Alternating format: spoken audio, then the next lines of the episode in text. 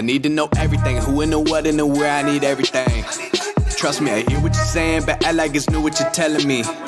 I'm curious, George. I happen to. Καλώς ήρθατε σε ένα πραγματικά υπερβολικά special, δηλαδή όσο πιο special γίνεται επεισόδιο, καθώς είναι η καλύτερη εποχή μιας μπασκετικής σεζόν, είναι η εποχή των μεταγραφών, η εποχή που όλοι ψινόμαστε να ασχοληθούμε με τον μπάσκετ. Η ώρα είναι 3 και 42, είμαστε live. Και για όλα αυτά που πρέπει να μιλήσουμε, τα οποία είναι η μεταγραφολογία σχετικά με τον KD, το τι γίνεται στη Λίγκα που γίνεται ένας πραγματικός χαμός σχετικά με τη free agency, τα σχέδια των ομάδων κλπ. κλπ. Έχουμε μαζί μας τον έναν και μοναδικό, το νούμερο ένα του φετινού draft, τον πρόδρομο BT. Καλησπέρα, guys. Και έχουμε μαζί μας δύο βετεράνους. Του... Γιατί είναι βετεράνοι, επειδή είμαστε καραφλοί; των μπασκετικών podcast. Έχουμε μαζί μας τον Άρη Τόλιο από το ιστορικό The Ball Hog. Κλέβω την, uh, την εισαγωγή από τον Δημήτρη Καραμάνη. Καλησπέρα Άρη. Γεια σας. Και έχουμε και τον Δημήτρη Καραμάνη, ο οποίος αφού κράτησε τον Bradley Bill στην Ουάσιγκτον με βάση την προηγούμενη φανέλα που φορούσε, σήμερα κάνει ό,τι μπορεί για να κρατήσει και τον Donovan Mitchell στη Γιούτα. Καλησπέρα, Μίτσο. Γεια σας, γεια σας. Λοιπόν, ε, να πούμε ότι δεν είμαστε καθόλου σίγουροι για το αν και κατά πόσο θα κρατήσουμε το σημερινό live στο YouTube. Υπάρχει μεγάλη πιθανότητα μετά το live να κατέβει και να ανέβει ε, στο Spotify, αλλά εν πάση περιπτώσει όλα αυτά μικρή σημασία έχουν. Ήδη έχουν αρχίσει τα πρώτα μηνύματα να σκάνε και σε ευχαριστούμε γι' αυτό. Σπύρο μου κάνει λίγο υπομονή για John Wall θα τα πούμε σε πολύ λίγο και ο Πάνος μας χαιρετάει από το στρατόπεδο, ελπίζει να τελειώσουμε σε 7.30. Κανείς δεν ξέρει. Λοιπόν, Κανείς δεν ξέρει. όχι, δεν θα τελειώσουμε σε 7.30. Θα είμαστε πάρα πάρα πολύ ε, συγκροτημένοι. Guys, νομίζω ότι πριν ξεκινήσουμε με αυτά που έχουν συμβεί, νομίζω ότι μπορούμε να ξεκινήσουμε με κάτι που δεν έχει συμβεί ακόμα, αλλά είναι το θέμα των ημερών. Η επιλογή του KD να δει τους Warriors να παίρνουν πρωτάθλημα να αντιληφθεί ότι οκ, okay, μήπως τελικά το legacy μου είναι λίγο στον αέρα και δεν μπορώ να ασχολούμαι με τις μαλακίες του Kyrie. Και τελικά να ζητήσει trade από τον Marks, ε, νομίζω ότι είναι το βασικό θέμα των ημερών, καθώς μιλάμε ίσως για τον μεγαλύτερο παίχτη που έχει ανταλλαχθεί ποτέ, τουλάχιστον στο prime του και με δεμένο συμβόλαιο. Δηλαδή μιλάμε για ένα παίχτη ο οποίος είναι legit ένας από τους τρεις καλύτερους στον κόσμο αυτή τη στιγμή είναι ένας παίχτης ο οποίος έχει συμβόλαιο για άλλα τέσσερα χρόνια. Είναι ένας παίχτης ο οποίος είναι, θεωρείται ευρέω ένας από τους 15-20 καλύτερους όλων των εποχών και η τιμή του προφανώς είναι τεράστια. Πόσο μάλλον όταν ομάδα σαν τη Μινεσότα τεινάζουν την μπάνκα στον αέρα για τον Ρούντι Γκομπέρ, τότε η τιμή του, του Kevin Durant ε, φτάνει στα άκρα. Αλλά ας ξεκινήσουμε λίγο, ας πάρουμε λίγο βήμα-βήμα και θα ξεκινήσουμε με τον Δημήτρη Καραμάνη για την ιστορικότητα της αποτυχίας του Brooklyn, μιας αποτυχίας που όταν ξεκίνησαν και όταν άρχισαν να πρωτοπαίζουν μαζί και οι τρεις, και ο Harden και ο Irving και ο KD, δεν πολύ φαινόταν ότι έρχεται. Αλλά σύντομα, μετά τους πρώτους τριγμούς, όλα έδειχναν διάλυση και μάλλον ο πρώτος που το κατάλαβε από όλους ήταν ο James Harden, που απέτησε εκεί που δεν το περίμενε κανένας ε, την ανταλλαγή του πάρα πάρα πολύ άμεσα. Οπότε εμείς ξεκινάμε ε, με εσένα θα συζητήσουμε για την ιστορική αποτυχία του Brooklyn συγκρίνοντάς την και με την ε, αποτυχία που είχαν με τον ε, Kevin Garnett και τον Paul Pierce για το γεγονός ότι πήραν μία σειρά playoff για τον Kyrie Irving κλπ. Ε, ξεχύλωσε τη σκέψη σου και εγώ θα επιστρέψω σε πολύ λίγο μαζί σας. Πρόδρομος BT αναλαμβάνει Floor General. Κοίτα, δεν νομίζω ότι μπορούμε. Ε, στο τελικό αποτέλεσμα, αντικειμενικά μάλλον, μάλλον συγκρίνεται το τι συνέβη το 12 με τον Garnett και τον Pierce, αλλά εδώ πέρα είναι κάτι πολύ πιο απλό. Δηλαδή αυτό το μαγαζί το διέλυσε ο Kyrie Irving. Δεν νομίζω ότι είναι... Ότι υπάρχουν πολλά στρατηγικά λάθη στο κατά πόσο έπρεπε αυτός να είναι ο άνθρωπος τον οποίο θα, θα εμπιστευτεί το front αλλά νομίζω ότι τα πάντα ξεκινάνε από τη συμπεριφορά του Kyrie. Δεν υπάρχει κάτι, κάτι διαφορετικό. Νομίζω ότι αν ο Kyrie ήταν 10% πιο normal τύπος και έπαιζε τη φετινή χρονιά, νομίζω ότι ούτε ο Χάρντεν θα έχει φύγει. Μπορεί να, είχα, μπορεί να μην είχαν πάρει το πρωτάθλημα. Κάτι μπορεί να έχει συμβεί, να σταματούσαν ένα τέτοιο, αλλά τέλος πάντων δεν θα είχε γίνει αυτό το πράγμα που μέσα σε έξι μήνες πρακτικά οι Nets βρίσκονται στον τάκο. Άρα, βέβαια να μου πεις είναι άλλο το προσωπικό του, τον Nets του 12 με τον, ε, με τον Ρώσο Μεγιστάνα σε σχέση με τον Κινέζο Μεγιστάνα που είναι τώρα στο, στο τιμόνι. Αλλά γενικά, ρε παιδί μου, υπάρχει μια... Είναι, είναι εξαιρετικά σπάνιο ένα franchise να διαλύεται δύο φορές με τον, με τον ίδιο τρόπο. Και νομίζω ότι τώρα διαλύεται, διαλύεται. Καταραίει με μια πολύ πιο εκοφαντική έννοια και πολύ πιο διδακτική ε, σχετικά με το, με το κατά πόσο, και αυτό έχει δύο πλευρές, έχει την καλή του και την κακή του, σχετικά με το πόσο αυτό το πράγμα ανοίγει ξανά τη συζήτηση για το player empowerment, για το, για το πώς οι ιδιοκτήτες των ομάδων στην επόμενη συλλογική σύμβαση εργασίας όλα αυτά που συνέβησαν στους Nets θα τα βάλουν πώς το λένε, πρώτο στο τραπέζι πριν ξεκινήσουμε να βάλουν την, την ατζέντα, αυτά και τους Σίμονς, ας πούμε, τις ιστορίες. Άρα εδώ στο τέλος της ημέρας υπάρχει μια σαπουνόπερα και όλα αυτά, αλλά στο τέλος της ημέρας η επίδραση όλης αυτής της κατάρρευσης νομίζω θα έχει διαχρονικά, πώς να το πω, κύματα ε, επίδρα, ε, effect στη Λίγκα. Ναι, και εντάξει, συμφωνώ προφανώς. Νομίζω όλοι συμφωνούμε. Ε, η φάση με τον Καερή έχει παρατραβήξει. Απλά εγώ προβληματίζομαι, ας πούμε, για, το, για, το, για τη φάση με τον Durant. Δηλαδή, ο Καερή κάνει opt-in και μετά ο Durant ε, μετά από λίγες ώρες ζητάει trade. Άρη, νομίζεις ότι εκεί πέρα είναι συνονοημένο το κόλπο, ας πούμε, με έναν τρόπο; Ή ο Ντουράντ είπε «OK, enough with this shit. Πάω να παίξω μπάσκετ γιατί αυτό με νοιάζει. I love to hoop, ας πούμε». Ε, καταρχάς, θέλω να σου δώσω κάποια πράγματα σε αυτά που ο Μίτσος γιατί θα σκεφτόμουν καθώς ε, ερχόμουν στο στούντιο ε, αλλά θα το πω αφού πρώτα απαντήσω την ερώτησή σου. Κοίταξε να δεις. Το... Καταρχάς, νομίζω ότι το ότι έκανε ο Καηρή ο Κτίν είναι παντελώς αδιάφορος ό,τι αφορά το μέλλον του στους Nets.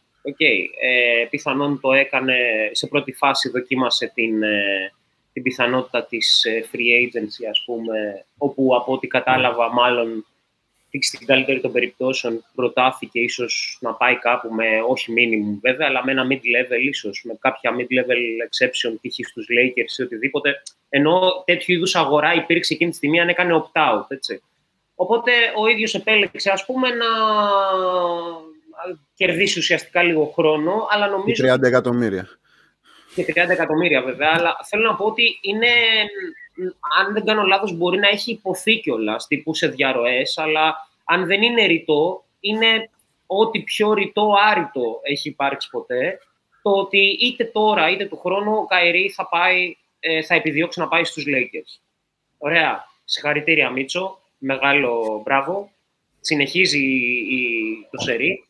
Ε, άρα θέλω να πω ότι ε, νομίζω ότι δεν έχει καμία απολύτως σημασία το αν ο Καϊρή έκανε opt-in, ε, ουσιαστικά μετράει αντίστροφο. Τώρα, αν στους Lakers θα καταλήξει μαζί με τον KD ή χωρίς τον KD, ε, αυτό είναι ας πούμε μια πολύ πιο ενδιαφέρουσα κουβέντα. Ε, για να κλείσω απλώς την παρένθεση που ήθελα, που άνοιξα στην αρχή, ουσιαστικά αυτό με το opt-in του Καϊρή λιγάκι αναδεικνύει και ένα ζήτημα, το ευρύτερο ζήτημα που έβαλε και ο Καραμάνης ας πούμε πριν, ότι ε, η ιστορικότητα των στιγμών που ζούμε τα τελευταία δύο χρόνια ε, δεν ξέρω αν είναι κάτι το οποίο θα συνεχίσει να, ζει, να το ζούμε τα επόμενα χρόνια. Πιθανόν αυτή τη στιγμή να ζούμε μια τεράστια εξαίρεση.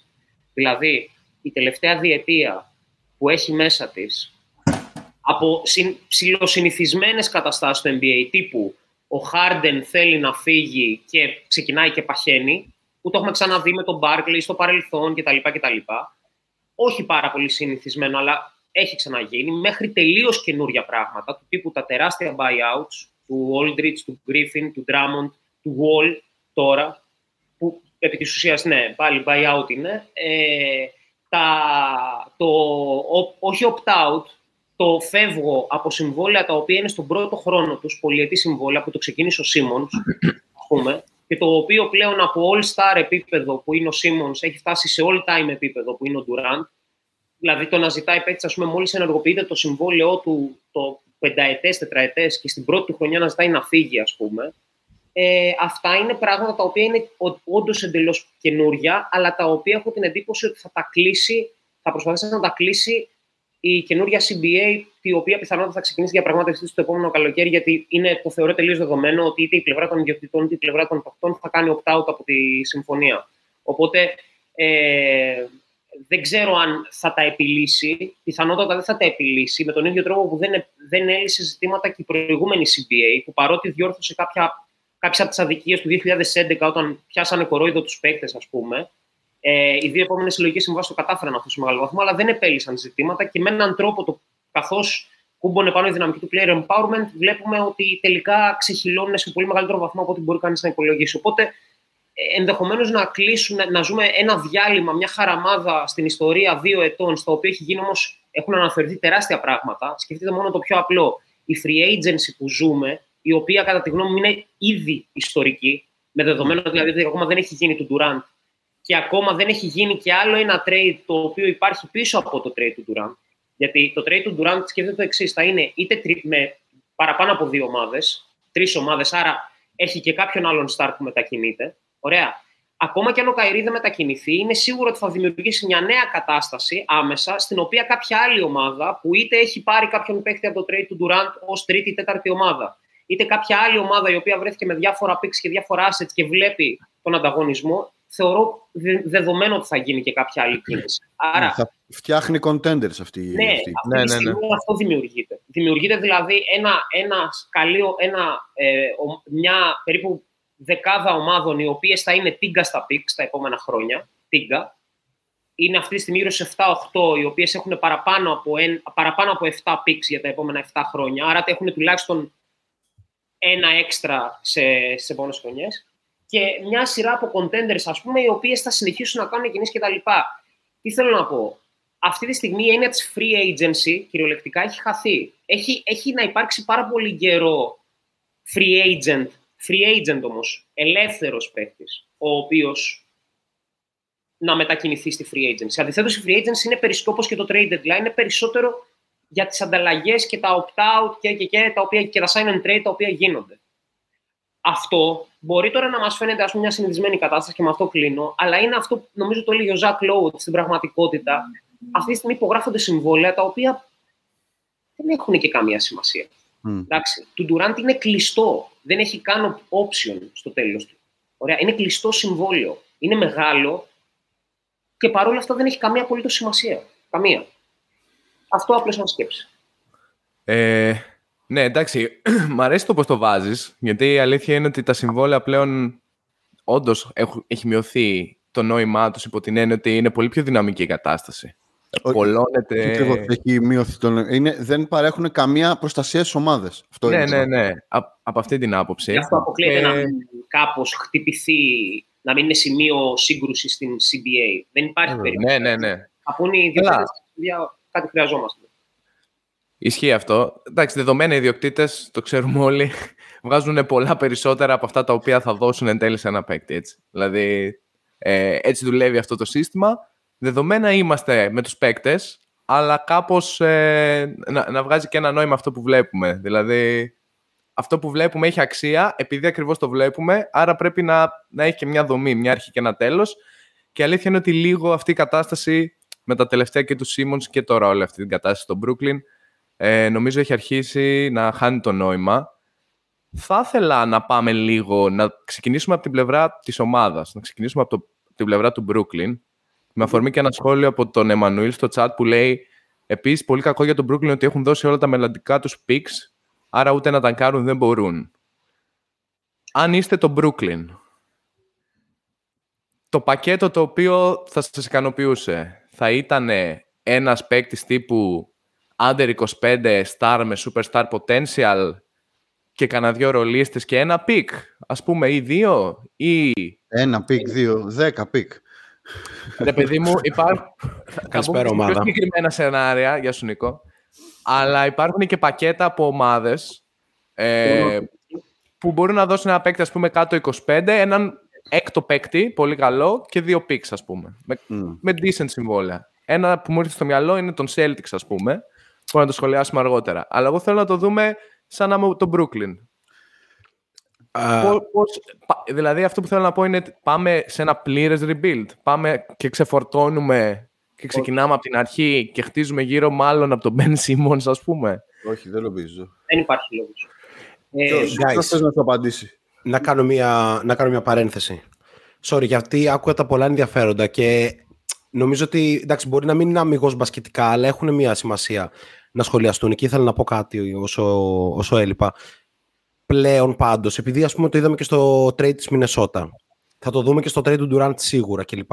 Παιδιά, τα picks δεν έχουν τόσο μεγάλη αξία με την έννοια ότι οι παίχτες δένονται σε τόσο μεγάλα συμβόλαια που είναι όλα στο δικό τους χέρι το τι θα κάνουν με αποτέλεσμα ο μόνος τρόπος να πάρεις άμεσα ταλέντο και να βελτιώσεις την ομάδα σου είναι να ξεφορτώσεις picks. Οπότε νομίζω ότι ας πούμε η Χ Μινεσότα ή αυτή η ομάδα που θα δώσει τώρα άπειρα picks για τον Durant ζυγίζει το ότι θα πάρω τον Kevin Durant. Άρα για 4-5 χρόνια είμαι contender. Δεν με ενδιαφέρουν τα pick.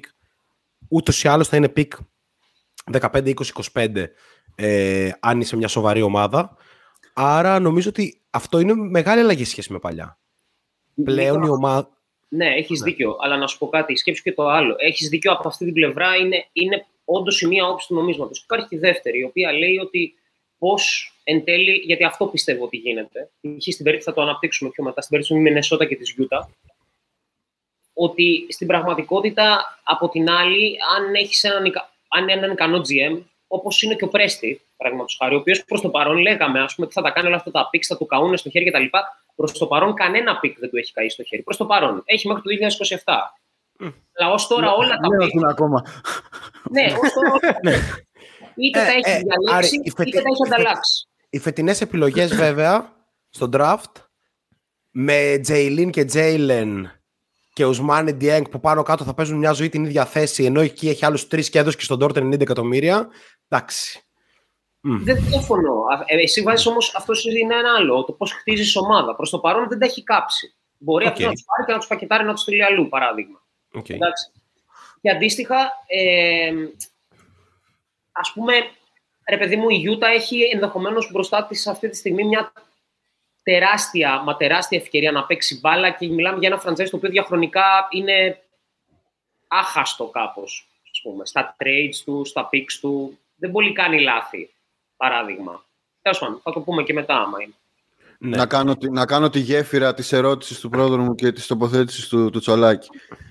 Κοίτα, Ισχύει αυτό που λέει ο, ο Νίκος, ότι γενικά η τάση είναι να, να ξεφορτώνονται ε, ε, πολλά πίξ, αλλά όταν έχουμε δύο ομάδες τα τελευταία χρόνια που είναι από τη μία οι Warriors και από την άλλη οι Bucks και οι Celtics θα πω εγώ, που είναι χτισμένες από το ταλέντο που έχουν αποκτήσει από το draft, δεν είναι τελείως του πεταματού ε, η, η, η ιστορία των draft. Και νομίζω ότι αυτό για παράδειγμα που κάνουν οι Spurs, το οποίο είναι για μένα, αν, αν βγάλουμε τελείως από τη συζήτηση, αν δεν είχαμε μάλλον όλο αυτό τον κατακλυσμό, αυτό που έκαναν οι Spurs με το Μάρε είναι επίσης ιστορικό.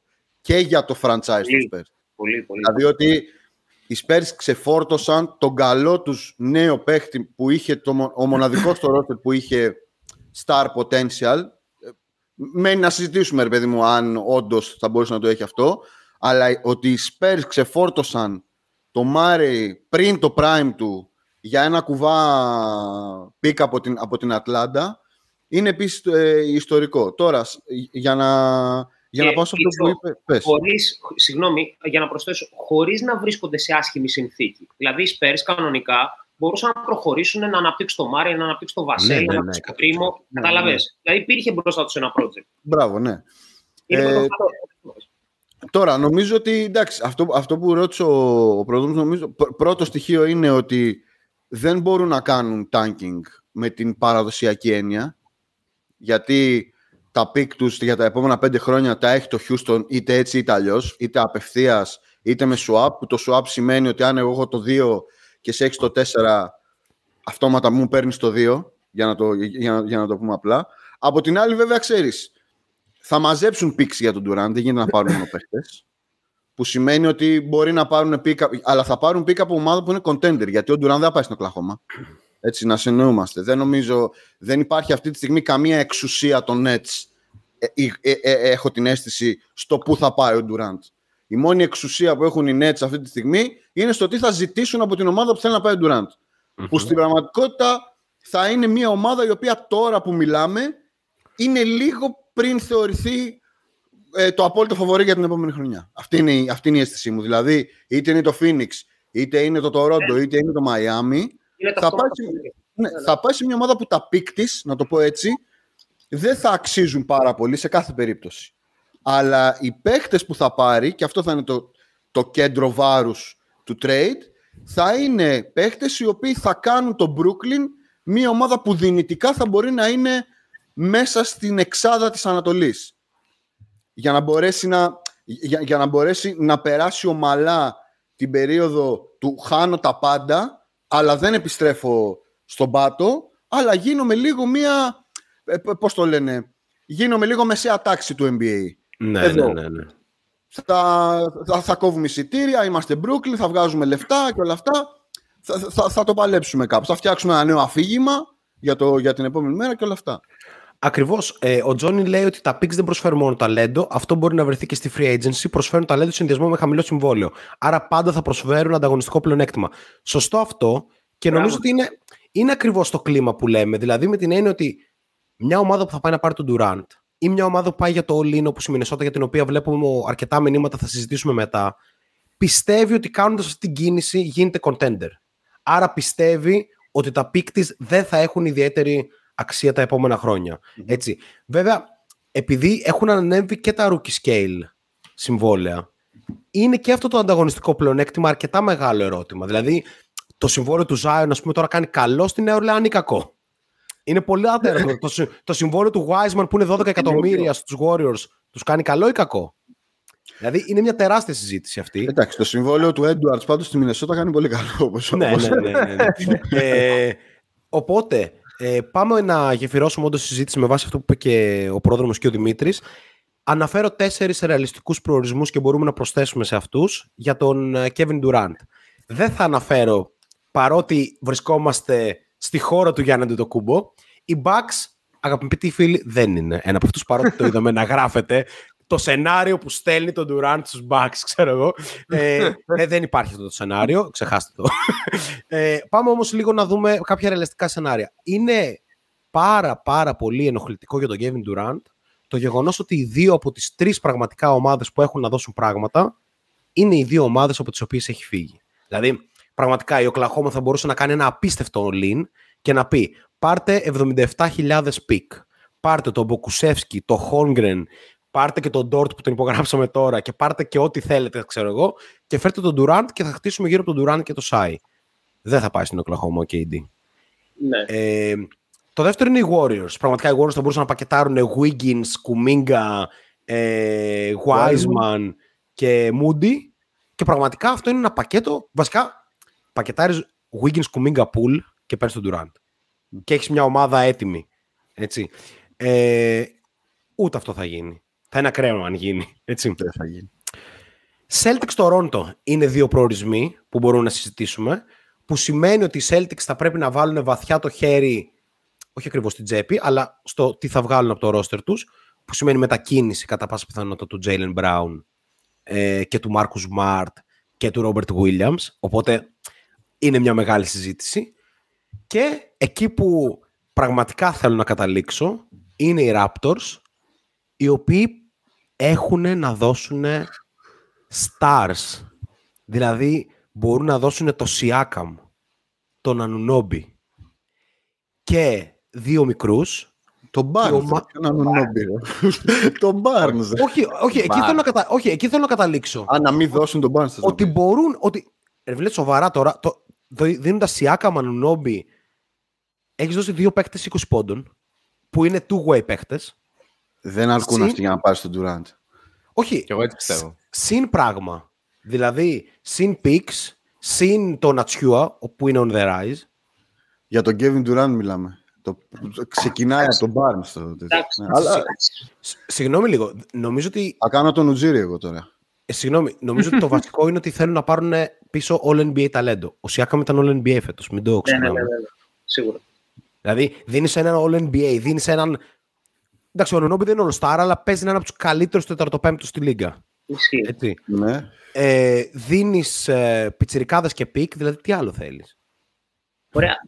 να ακούσουμε και τους άλλους. Ε, πάμε, Τορόντο, κρατάμε. ένα. Προσ, προσθέστε επίσης προορισμούς. Ναι, ναι, ναι. Εντάξει, εγώ, εγώ, εγώ θα το, θα το Α, επαναλάβω. και ένα τελευταίο, sorry Μίτσο, και ένα τελευταίο, ε, που το συζητούσαμε με, το, με τον ε, πρόδρομο νομίζω χθες. Το ενδεχόμενο του Denver, σε περίπτωση που το Denver πει ότι ξεφορτώνω και τον Porter, καλά προφανώς, αλλά ότι πει βασικά ότι ξεφορτώνω τον ε, Τζαμάλ. Το Μάρι, ναι. Κοίτα, εγώ δύο ομάδες. Ε, Μία που θα, που θα είχε πλάκα να γίνει και μία που νομίζω ότι τελικά θα γίνει. Αυτή που θα είχε πλάκα να γίνει είναι η Νέα Ορλεάνη. Με, το, με, με, με επίκεντρο τον, ε, τον Ingram και ό,τι μπορεί να υπάρξει, ξέρω εγώ, Herb Jones, Larry Nance, βγαίνουν και τα, βγαίνουν και τα λεφτά και ό,τι Ωραίο. pick υπάρχει. Αλλά νομίζω εκεί που θα καταλήξει τελικά θα είναι στο Phoenix. Γιατί αυτή τη στιγμή από τις contending ομάδες ε, και από τις ομάδες που υποτίθεται ότι είναι στη λίστα του, γιατί η λίστα που κυκλοφόρησε από τον ε, σοφό Winhorst και το Woj είναι ότι η λίστα του πρακτικά περιλαμβάνει το Phoenix και το Miami. Ναι. Νο- ε, το Miami έχει, το, έχει το, ένα βασικό μειονέκτημα που καλό είναι να το εξηγήσουμε ότι δεν μπορεί να κάνει trade στους Nets τον Αντεμπάγιο γιατί ο Αντεμπάγιο και ο Simmons είναι παίχτες οι οποίοι Είναι Έχουν designated rookie contracts. έχουν εν ενεργεία το μεγάλο συμβόλαιο που υπέγραψαν μετά όταν τελείωσε το rookie συμβόλαιό τους. Άρα Έτσι, το κανόνας λέει ότι δεν μπορείς να έχεις δύο παίχτες με τέτοια πενταετή συμβόλαια.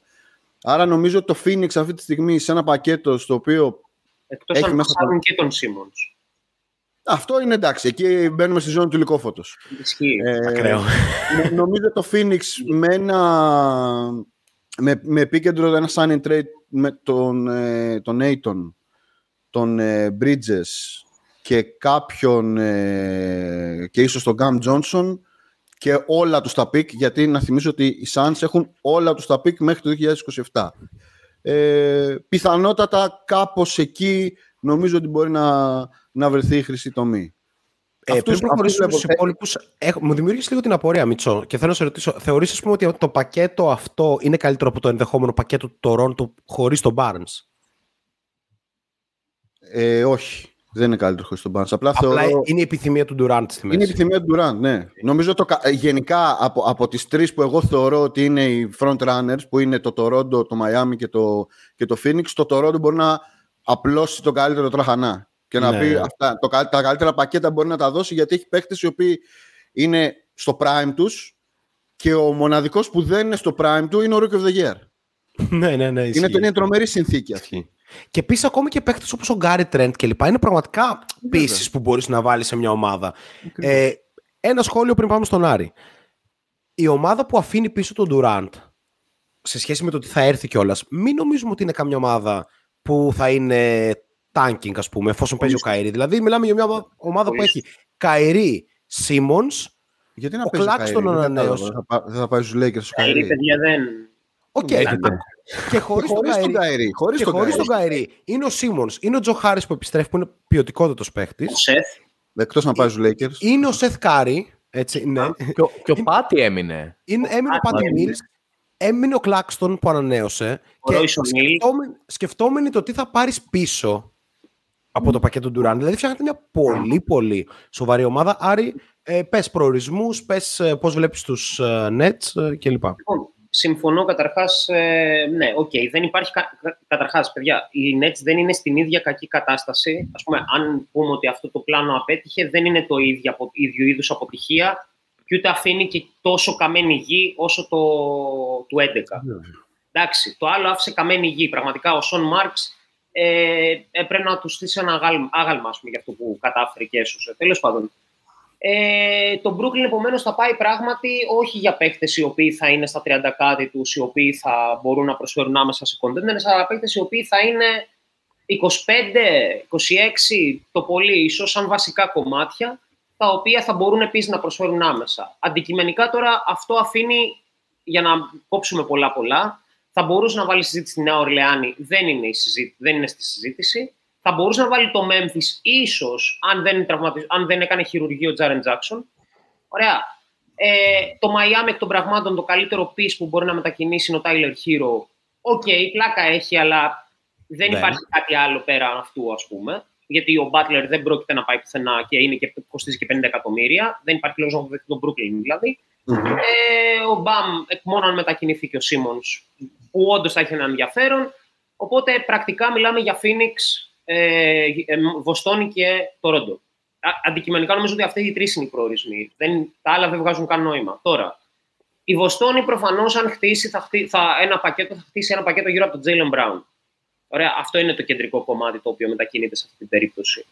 Ε, δεν ξέρω αν έχει κάποιο νόημα, θα μπορούσε να βοηθήσει πάρα πολύ στα χρηματικά, αλλά δεν ξέρω αν έχει κάποιο νόημα να φύγει ο Χόρφορντ να τον πάρει τον Brooklyn. Οπότε νομίζω ότι ας το συζητήσουμε λίγο τι άλλο θα μπορούσε να μπει μέσα. Ε, τα πίξ τη τα έχει όλα η Βοστόνη, αν δεν κάνω λάθος. Επίσης. Ε, οπότε αυτό είναι το πρώτο. Για μένα είναι το τρίτο φαβορή στη συγκεκριμένη περίπτωση. Με, ναι, το τρίτο φαβορή. Το δεύτερο είναι το Phoenix, αλλά νομίζω ότι το όλο ζήτημα εκεί σκαλώνει παιδιά στον Booker. Δηλαδή νομίζω ότι ο Μάρξ, αν του έλεγαν πάρε τον Booker, καλός ή κακός, δεν έχει καμία σημασία, αλλά αν του έλεγαν πάρε τον Booker και θα το έπαιρνε.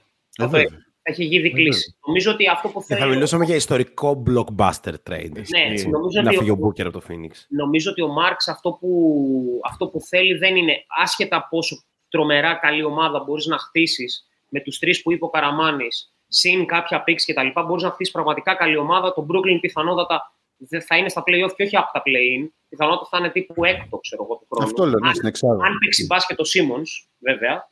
Όχι ο Καϊρή, αν παίξει μπάσκετ ο Σίμον όμως. Ε, λοιπόν, αλλά νομίζω ότι το καλύτερο πακέτο από αυτό που δίνει το Τορόντο δεν μπορεί να υπάρξει. Ε, το Τορόντο έχει, είπατε, τρεις παίχτε οι οποίοι και οι τρεις μπορούν, θα μπορούσαν να βρίσκονται σε blockbuster trades περιστοιχισμένοι από picks και διάφορα μικροassets, expiring contracts, πολύ φιλικά συμβόλαια κτλ. κτλ ρολίστες, trend, παράδειγμα κτλ. Αλλά έχει τρεις παίκτες, του οποίους θα μπορούσαν πραγματικά να είναι κεντρικές φιγούρες σε ένα τέτοιο trade. Και ο Σιακάμ και ο Ανουνόμπι και ο Barnes. Και όχι για τον Durant συγκεκριμένα, αλλά σε blockbuster trade, πραγματικά παιδιά και γύρω από τον Ανουνόμπι, συν trend, συν ένα expiring, συν δύο pick, θα Και μπορούσαν Van Vliet. all Και NBA Van Vliet. Ναι, ναι, ναι, ναι, ναι, ναι. και για τον Barnes το ίδιο και για τον Σιακάμ. Νομίζω ότι έχουμε να κάνουμε με δύο πολύ έξυπνους GM, ίσως τους εξυπνότερους που υπάρχουν εκεί έξω, ίσως. Ε, οπότε θεωρώ Ποιους λες, ποιους λες, το Μάρξ; τον Μάρξ και τον ε, Ουζίρι, ναι. Ε, θεωρώ ότι ο Ουζίρι θα το κυνηγήσει γιατί στο μάτι, στο, βλέπει αυτό το πράγμα που πέτυχε, που το έχει ξανακάνει, αλλά που θα το έχει για τέσσερα χρόνια πλέον και όχι για ένα χρόνο. Δηλαδή, νομίζω ότι ο Ουζίρι με την τρομερή φιλοδοξία που έχει την καλώς εννοούμενη, νομίζω στο μυαλό του είναι ότι, OK, τώρα θα χτίσω ένα οριστούργημα, ας πούμε. Και πραγματικά, όσους παίκτες και να δώσει, το Toronto φαίνεται να είναι ανεξάντλητο στους Ακριβώς. πόσου παίκτες μπορεί να κατεβάσει, που να είναι δύο κάτι και να παίζουν. 6-9 και πάνω. Ναι, ναι, Ναι. ακριβώς. Αυτή η ακριβώς. φαντασίωση του Ζήρι, ας πούμε, δηλαδή είναι, σου λέει εντάξει, OK, θα το τερματίσω, ας πούμε. Του Ζήρη και του Μαυράκη η φαντασίωση. Ναι. Λοιπόν, Ε, ε, ναι, οπότε για τους Celtics μάλλον επειδή δεν μπορώ να δω τα Όχι, assets ακριβώς που περιστοιχίζουν τον Jaylen Brown και χρειάζονται. Δεν νομίζω ότι υπάρχει βούληση των Celtics, παιδιά, να σπάσουν Ναι, τον και δεν κορμό υπάρχει μετά. και λόγος, ας πούμε. Οι Celtics, αν είναι υγιείς και αν κάνουν κα- διαχείριση του rotation και τους βγει, είναι τελικού, πιθανότατα είναι στο τελικούς στο NBA του χρόνου πάλι. Αυτή τη στιγμή είναι το πρώτο φαβορή στο Vegas.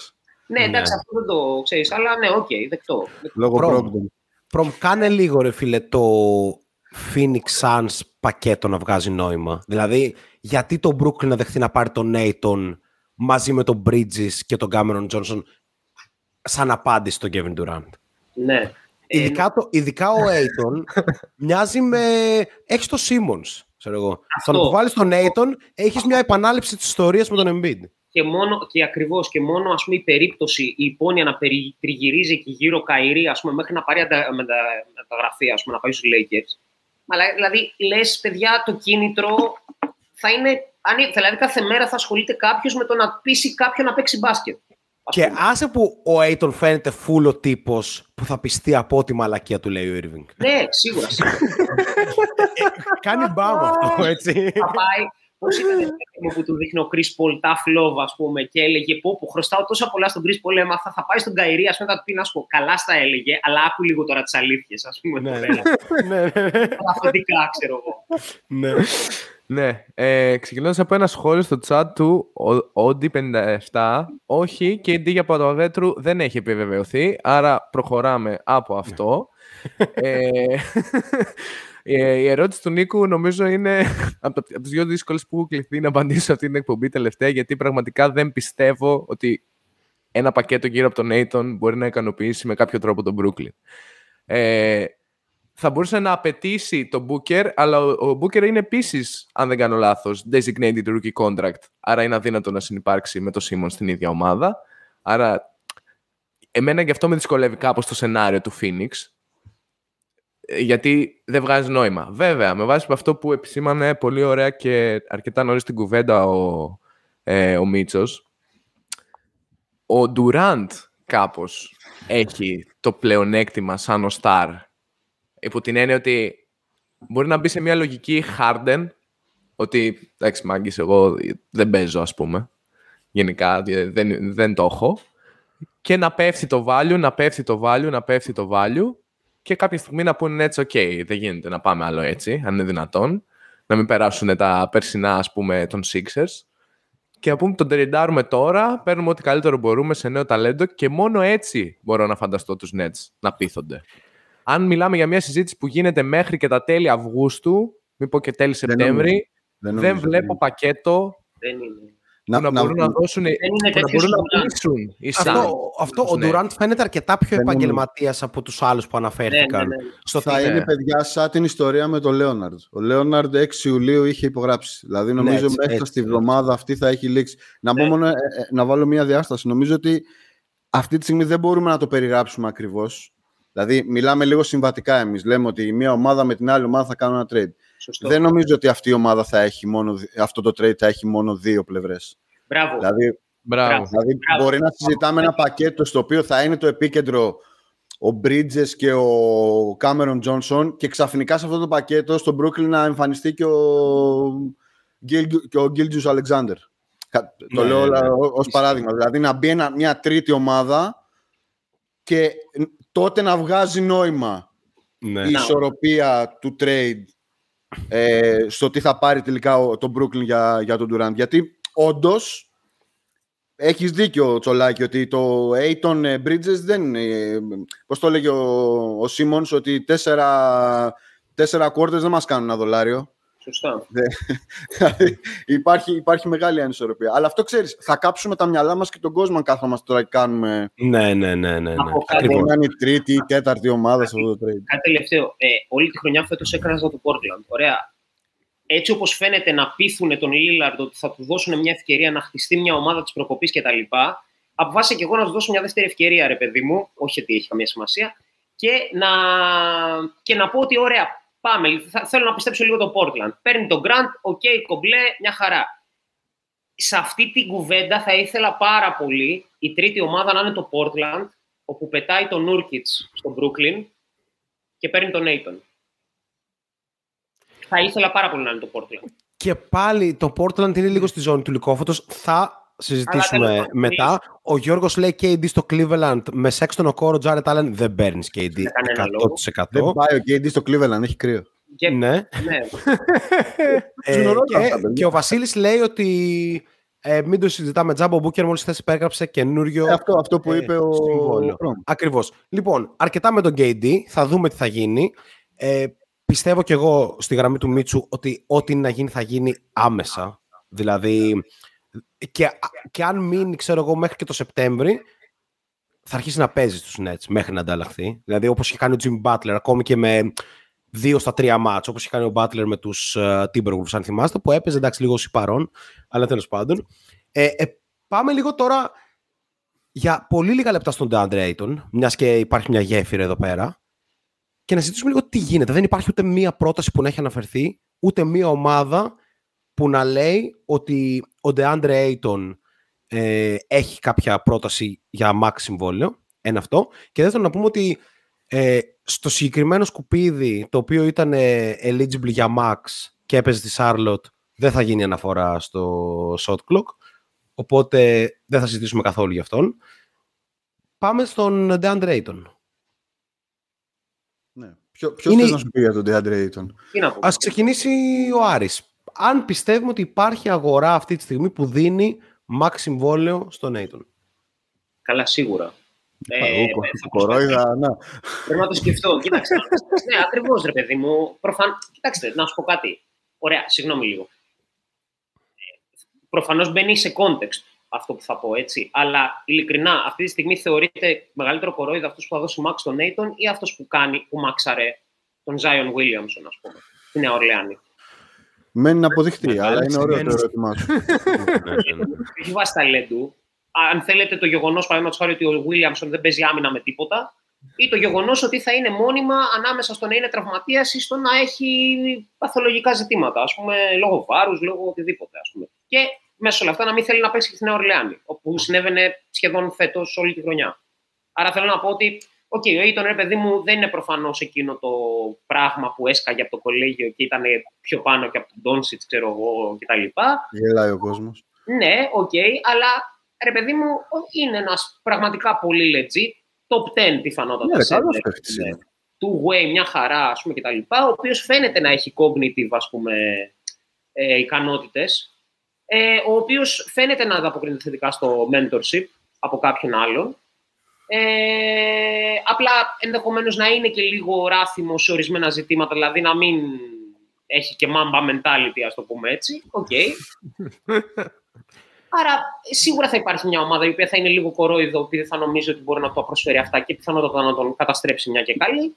Ή ενδεχομένως να υπάρχει ένα περιβάλλον στο οποίο είτε από το front office είτε από, το... από κάποιον παίκτη, ας πούμε, ο Λίλαρτ, φαντάζομαι θα μπορούσε να είναι ένας τέτοιος παίκτης. Ε, από κάποιον μεγάλο γκάρντ, ας πούμε, να μπορεί να του τέτοιο. Δεν, δεν μου έρχεται αυτή τη στιγμή στο μυαλό, αλλά δεν μπορώ να φανταστώ ότι δεν υπάρχει. Εντάξει, κοίτα, εγώ νομίζω ότι του κάνει. Το βασικό πρόβλημα ας πούμε, που υπάρχει για τον Ayton είναι ότι του έχει κάνει πολύ μεγάλη ζημιά ότι, ήταν, ότι πέφτει πάνω στη γενιά του 18 με Trey Young και Doncic, οι οποίοι πήραν 200 ναι, Άρα, ναι. σου λέει. Ε, και είναι και λίγο. Ε, από πλευρά στάτους ρε παιδί μου, σου λέει κάτσε, είμαι το νούμερο ένα τέτοιο, ναι, ναι. πήγα τελικούς. Ε, άρα, έπαιξα ρόλο, έπαιξα ρόλο. Έπαιξα ρόλο. Άρα Έτσι, το ναι. αίτημα για το Max δεν είναι ανεδαφικό. Έτσι, ναι. Δηλαδή, βλέποντας εσύ τον εαυτό σου στη λίγα, με ποιους μπήκες, τι έκανες και όλα αυτά, έχει, έχει, έχει νόημα. Νομίζω... Και Μίτσο, να προσθέσω και σε αυτό ότι είσαι σε μια ομάδα που το προηγούμενο καλοκαίρι έσκασε 95 εκατομμύρια στο Bridges. Που Αντικειμενικά είναι ένας σκάλι κάτω από τον Aiton. Είδε όλους να τους ανανεώνουν. Δεν πλήρωσε μόνο τον Bridges, πλήρωσε νομίζω και τον Cam Johnson. Βασικά και, στο, και τον Cameron Payne. Τον Cameron Payne πλήρωσε. Ναι, ναι. ναι. Και, και, το, και τον Chris Paul μέχρι τα 40 του. Δηλαδή ναι, ναι, τους έχει πληρώσει όλους. Ήταν σκληρό disrespect. Αυτό, αυτό που θέλω να πω όμως είναι ότι για τον Aiton αυτή τη στιγμή ίσως να μην βλέπουμε αγορά γιατί γενικά όλη η λίγα αυτή τη στιγμή περιμένει το trade του Durant. Νομίζω δηλαδή ότι μόλις κλείσει. Γι' αυτό θεωρώ, για να το γυρίσω και πριν, ότι αυτό το πράγμα θα τελειώσει μέσα τη βδομάδα. Όλα, ό,τι είναι να γίνει, η αναπροσαρμογή, η, ο, ο, ο, ο επανακαταμερισμός της ισχύω στη Λίγκα, με το που θα πάει ο Ντουράντ κάπου, τις επόμενες μέρες θα έχουμε καταιγισμό trade και κινήσεων. Ναι. Μέχρι να πάει ο Ντουράντ όπου είναι να πάει, όλοι οι υπόλοιποι, ό,τι κίνηση γίνεται, θα γίνεται περιφερειακά ο Ντιβιτσέντζο στους Warriors να πιάσει το, το, το 8ο σποτ. Τα μεγάλα πράγματα θα τα δούμε εκεί. Άρα νομίζω ότι εδώ μπορεί να υπάρχει και μια ξύγα του Phoenix με τον Aiton ότι κάτσε να δούμε μήπως χρειαστεί να κάνουμε το, το sign and trade. Αν δεν γίνει η ιστορία με τους νομίζω ότι ο Aiton θα βρει αυτή τη στιγμή πολλούς, θα βρει τουλάχιστον νομίζω πέντε ομάδες που θα μπορέσουν να του, να του ικανοποιήσουν και τις οικονομικές απαιτήσεις, αλλά και ένα στάτους. Δεν νομίζω δηλαδή ότι θα πάει μόνο για τα λεφτά, ξέρω εγώ, στην Ινδιάνα. Ναι, ναι, ναι. ναι, ναι. Όσο θα τον ήθελα στη Σάρλοτ, αλλά εμείς δυστυχώς θα πάρουμε το Westbrook, οπότε δεν προλαβαίνουμε. Κάθε χρόνο, ρε φίλε, γιατί δεν προλαβαίνουμε. Τι γίνεται. Εγώ αυτό ακριβώς θα έλεγα. Ένα σενάριο με τη Σάρλοτ, αλλά κάπως στα πλαίσια της, το να είναι η τρίτη ομάδα σε ένα trade που θα παίξει για τον Καϊρή ή τον Durant, ξεφορτώντας το συμβόλαιο του Hayward κάπου για ναι, να πάρει την ένα ναι, trade τον Aiton. Δηλαδή, με αυτό θα μ' άρεσε, ας πούμε, να δω. Τώρα που το λες και ένα sign and trade ε, Aiton με Hayward, να πάει ο Hayward και παίρνει ένα τεταρτοπέμπτος ε, στους Suns, μια χαρά θα τους καθόταν. Να τον θέλει το Phoenix. Ε, δεν είναι, δεν είναι καθόλου άσχημο. Δηλαδή, ίσα, ίσα... Μια χαρά υγιής είναι. ο Hayward παραμένει πάρα πολύ καλός παίχτης. Χωρίς λες τώρα άσχετα με τον Durant. Ναι, άσχετα, άσχετα. Τύπου ένα ναι. με έναν. Sign and trade ο ένας, φέρε και τον, Άσχετα. ε, τον Hayward και βλέπουμε. Λοιπόν, οκ, ας είμαστε στα 45 λεπτά και νομίζω το ξετινάξαμε το θέμα. Πάμε να κάνουμε ένα μικρό διάλειμμα με αναφορές σε πιο χαμηλά. Νομίζω ε, ότι θα τραγουδήσει. Α, ότι θα βάλει τραγούδι, εγώ νόμιζα και λέω. ναι. Όχι, πάμε να κάνουμε ένα διάλειμμα ε, εντός εισαγωγικών με την έννοια ότι να συζητήσουμε λίγο κάποια πιο απλά και καθημερινά ε, ζητήματα και υπογραφές που έπαιξαν και μετά θα πάμε βέβαια στο μπαμ της, ε, της Μινεσότα. Ένα tracking που υπάρχει λέει ότι ο Ζακ Λαβίν υπέγραψε το συμβόλαιό του για, 5 εκατο- για 215 εκατομμύρια για 5 χρόνια. Πολύ καλά θα είναι Οκ. ε, ο Λαβίν οικονομικά. Ο Bradley Beal επίσης για 250 εκατομμύρια για 5 χρόνια με την Washington. Περιμένουμε ο James Harden να υπογράψει ένα αρκετά μειωμένο σύμφωνα με δική του θέληση ε, συμβόλαιο στους Sixers, οι οποίοι θα μας απασχολήσουν ε, πάρα πολύ σύντομα. Ο Μπράνσον πήρε το συμβόλαιο των 104 εκατομμυρίων για 4 χρόνια και ξεκινάμε από εδώ. Τζέλεν Μπράνσον λοιπόν σε μια τιμή η οποία εγώ θα πω ότι δεν είναι και εξωφρενικότατη αλλά είναι μεγάλη ε, πάει στην, ε, στη Νέα Υόρκη με πρώτον μια πεντάδα που έχει τρεις αριστερόχειρους που δεν ξέρω αν το έχουμε ξαναδεί αυτό.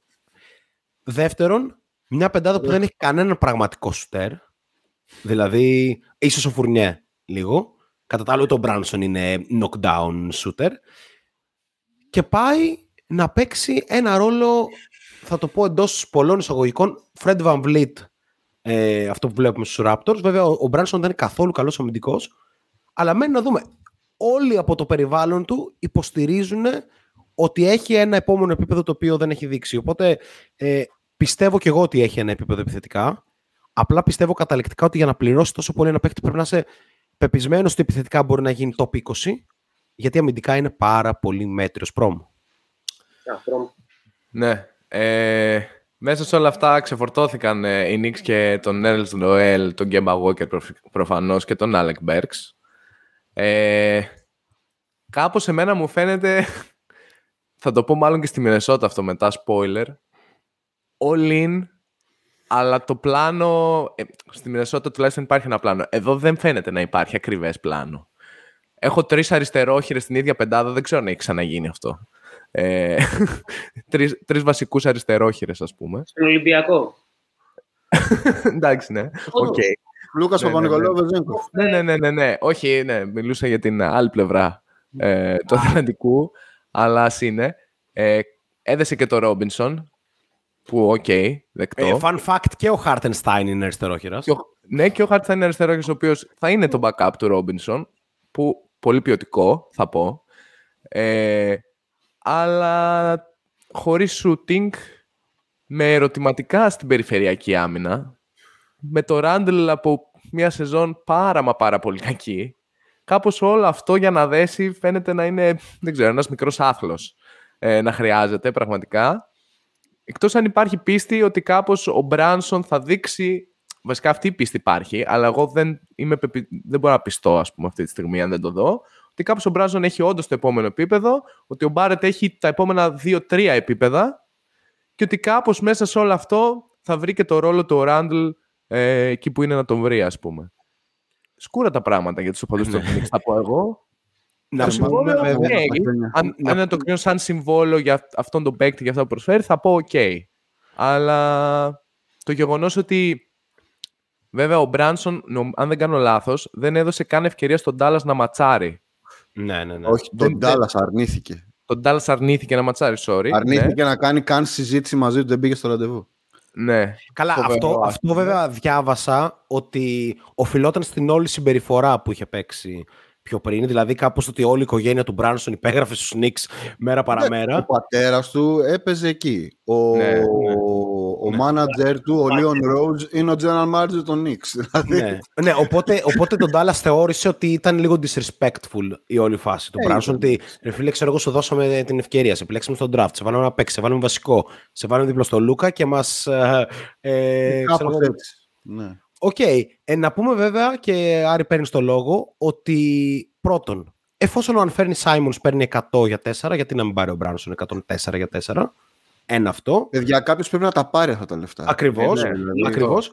Και 9 δεύτερον, δις έβγαλε η Λίγκα φέτος. Έτσι. 9 δις. έτσι. Και, και δεύτερον, σίγουρα το συμβόλαιο του Hartenstein που πραγματικά τον θεωρώ ένα, ένα από τους καλύτερους backup ψηλού στη λίγα είναι πάρα πολύ καλό με αποτέλεσμα να υπάρχει ένα value. Επίσης ο, ο Ρόμπινσον, παιδιά, οκ, 15 εκατομμύρια το χρόνο, εφόσον είναι υγιής, ίσως είναι και λίγα. Είναι πολύ καλός παίχτης. Ναι. Ναι, ναι, ναι. Οπότε, Άρη, ξεκινάμε από σένα και Μίτσο πάρε. Και εφόσον αυτόματα. μπορεί να παραμείνει και στο. Έχει αποδείξει ότι όντως τελικά μπορεί να παραμείνει στο παρκέ με τα φάουλ, ας πούμε κτλ.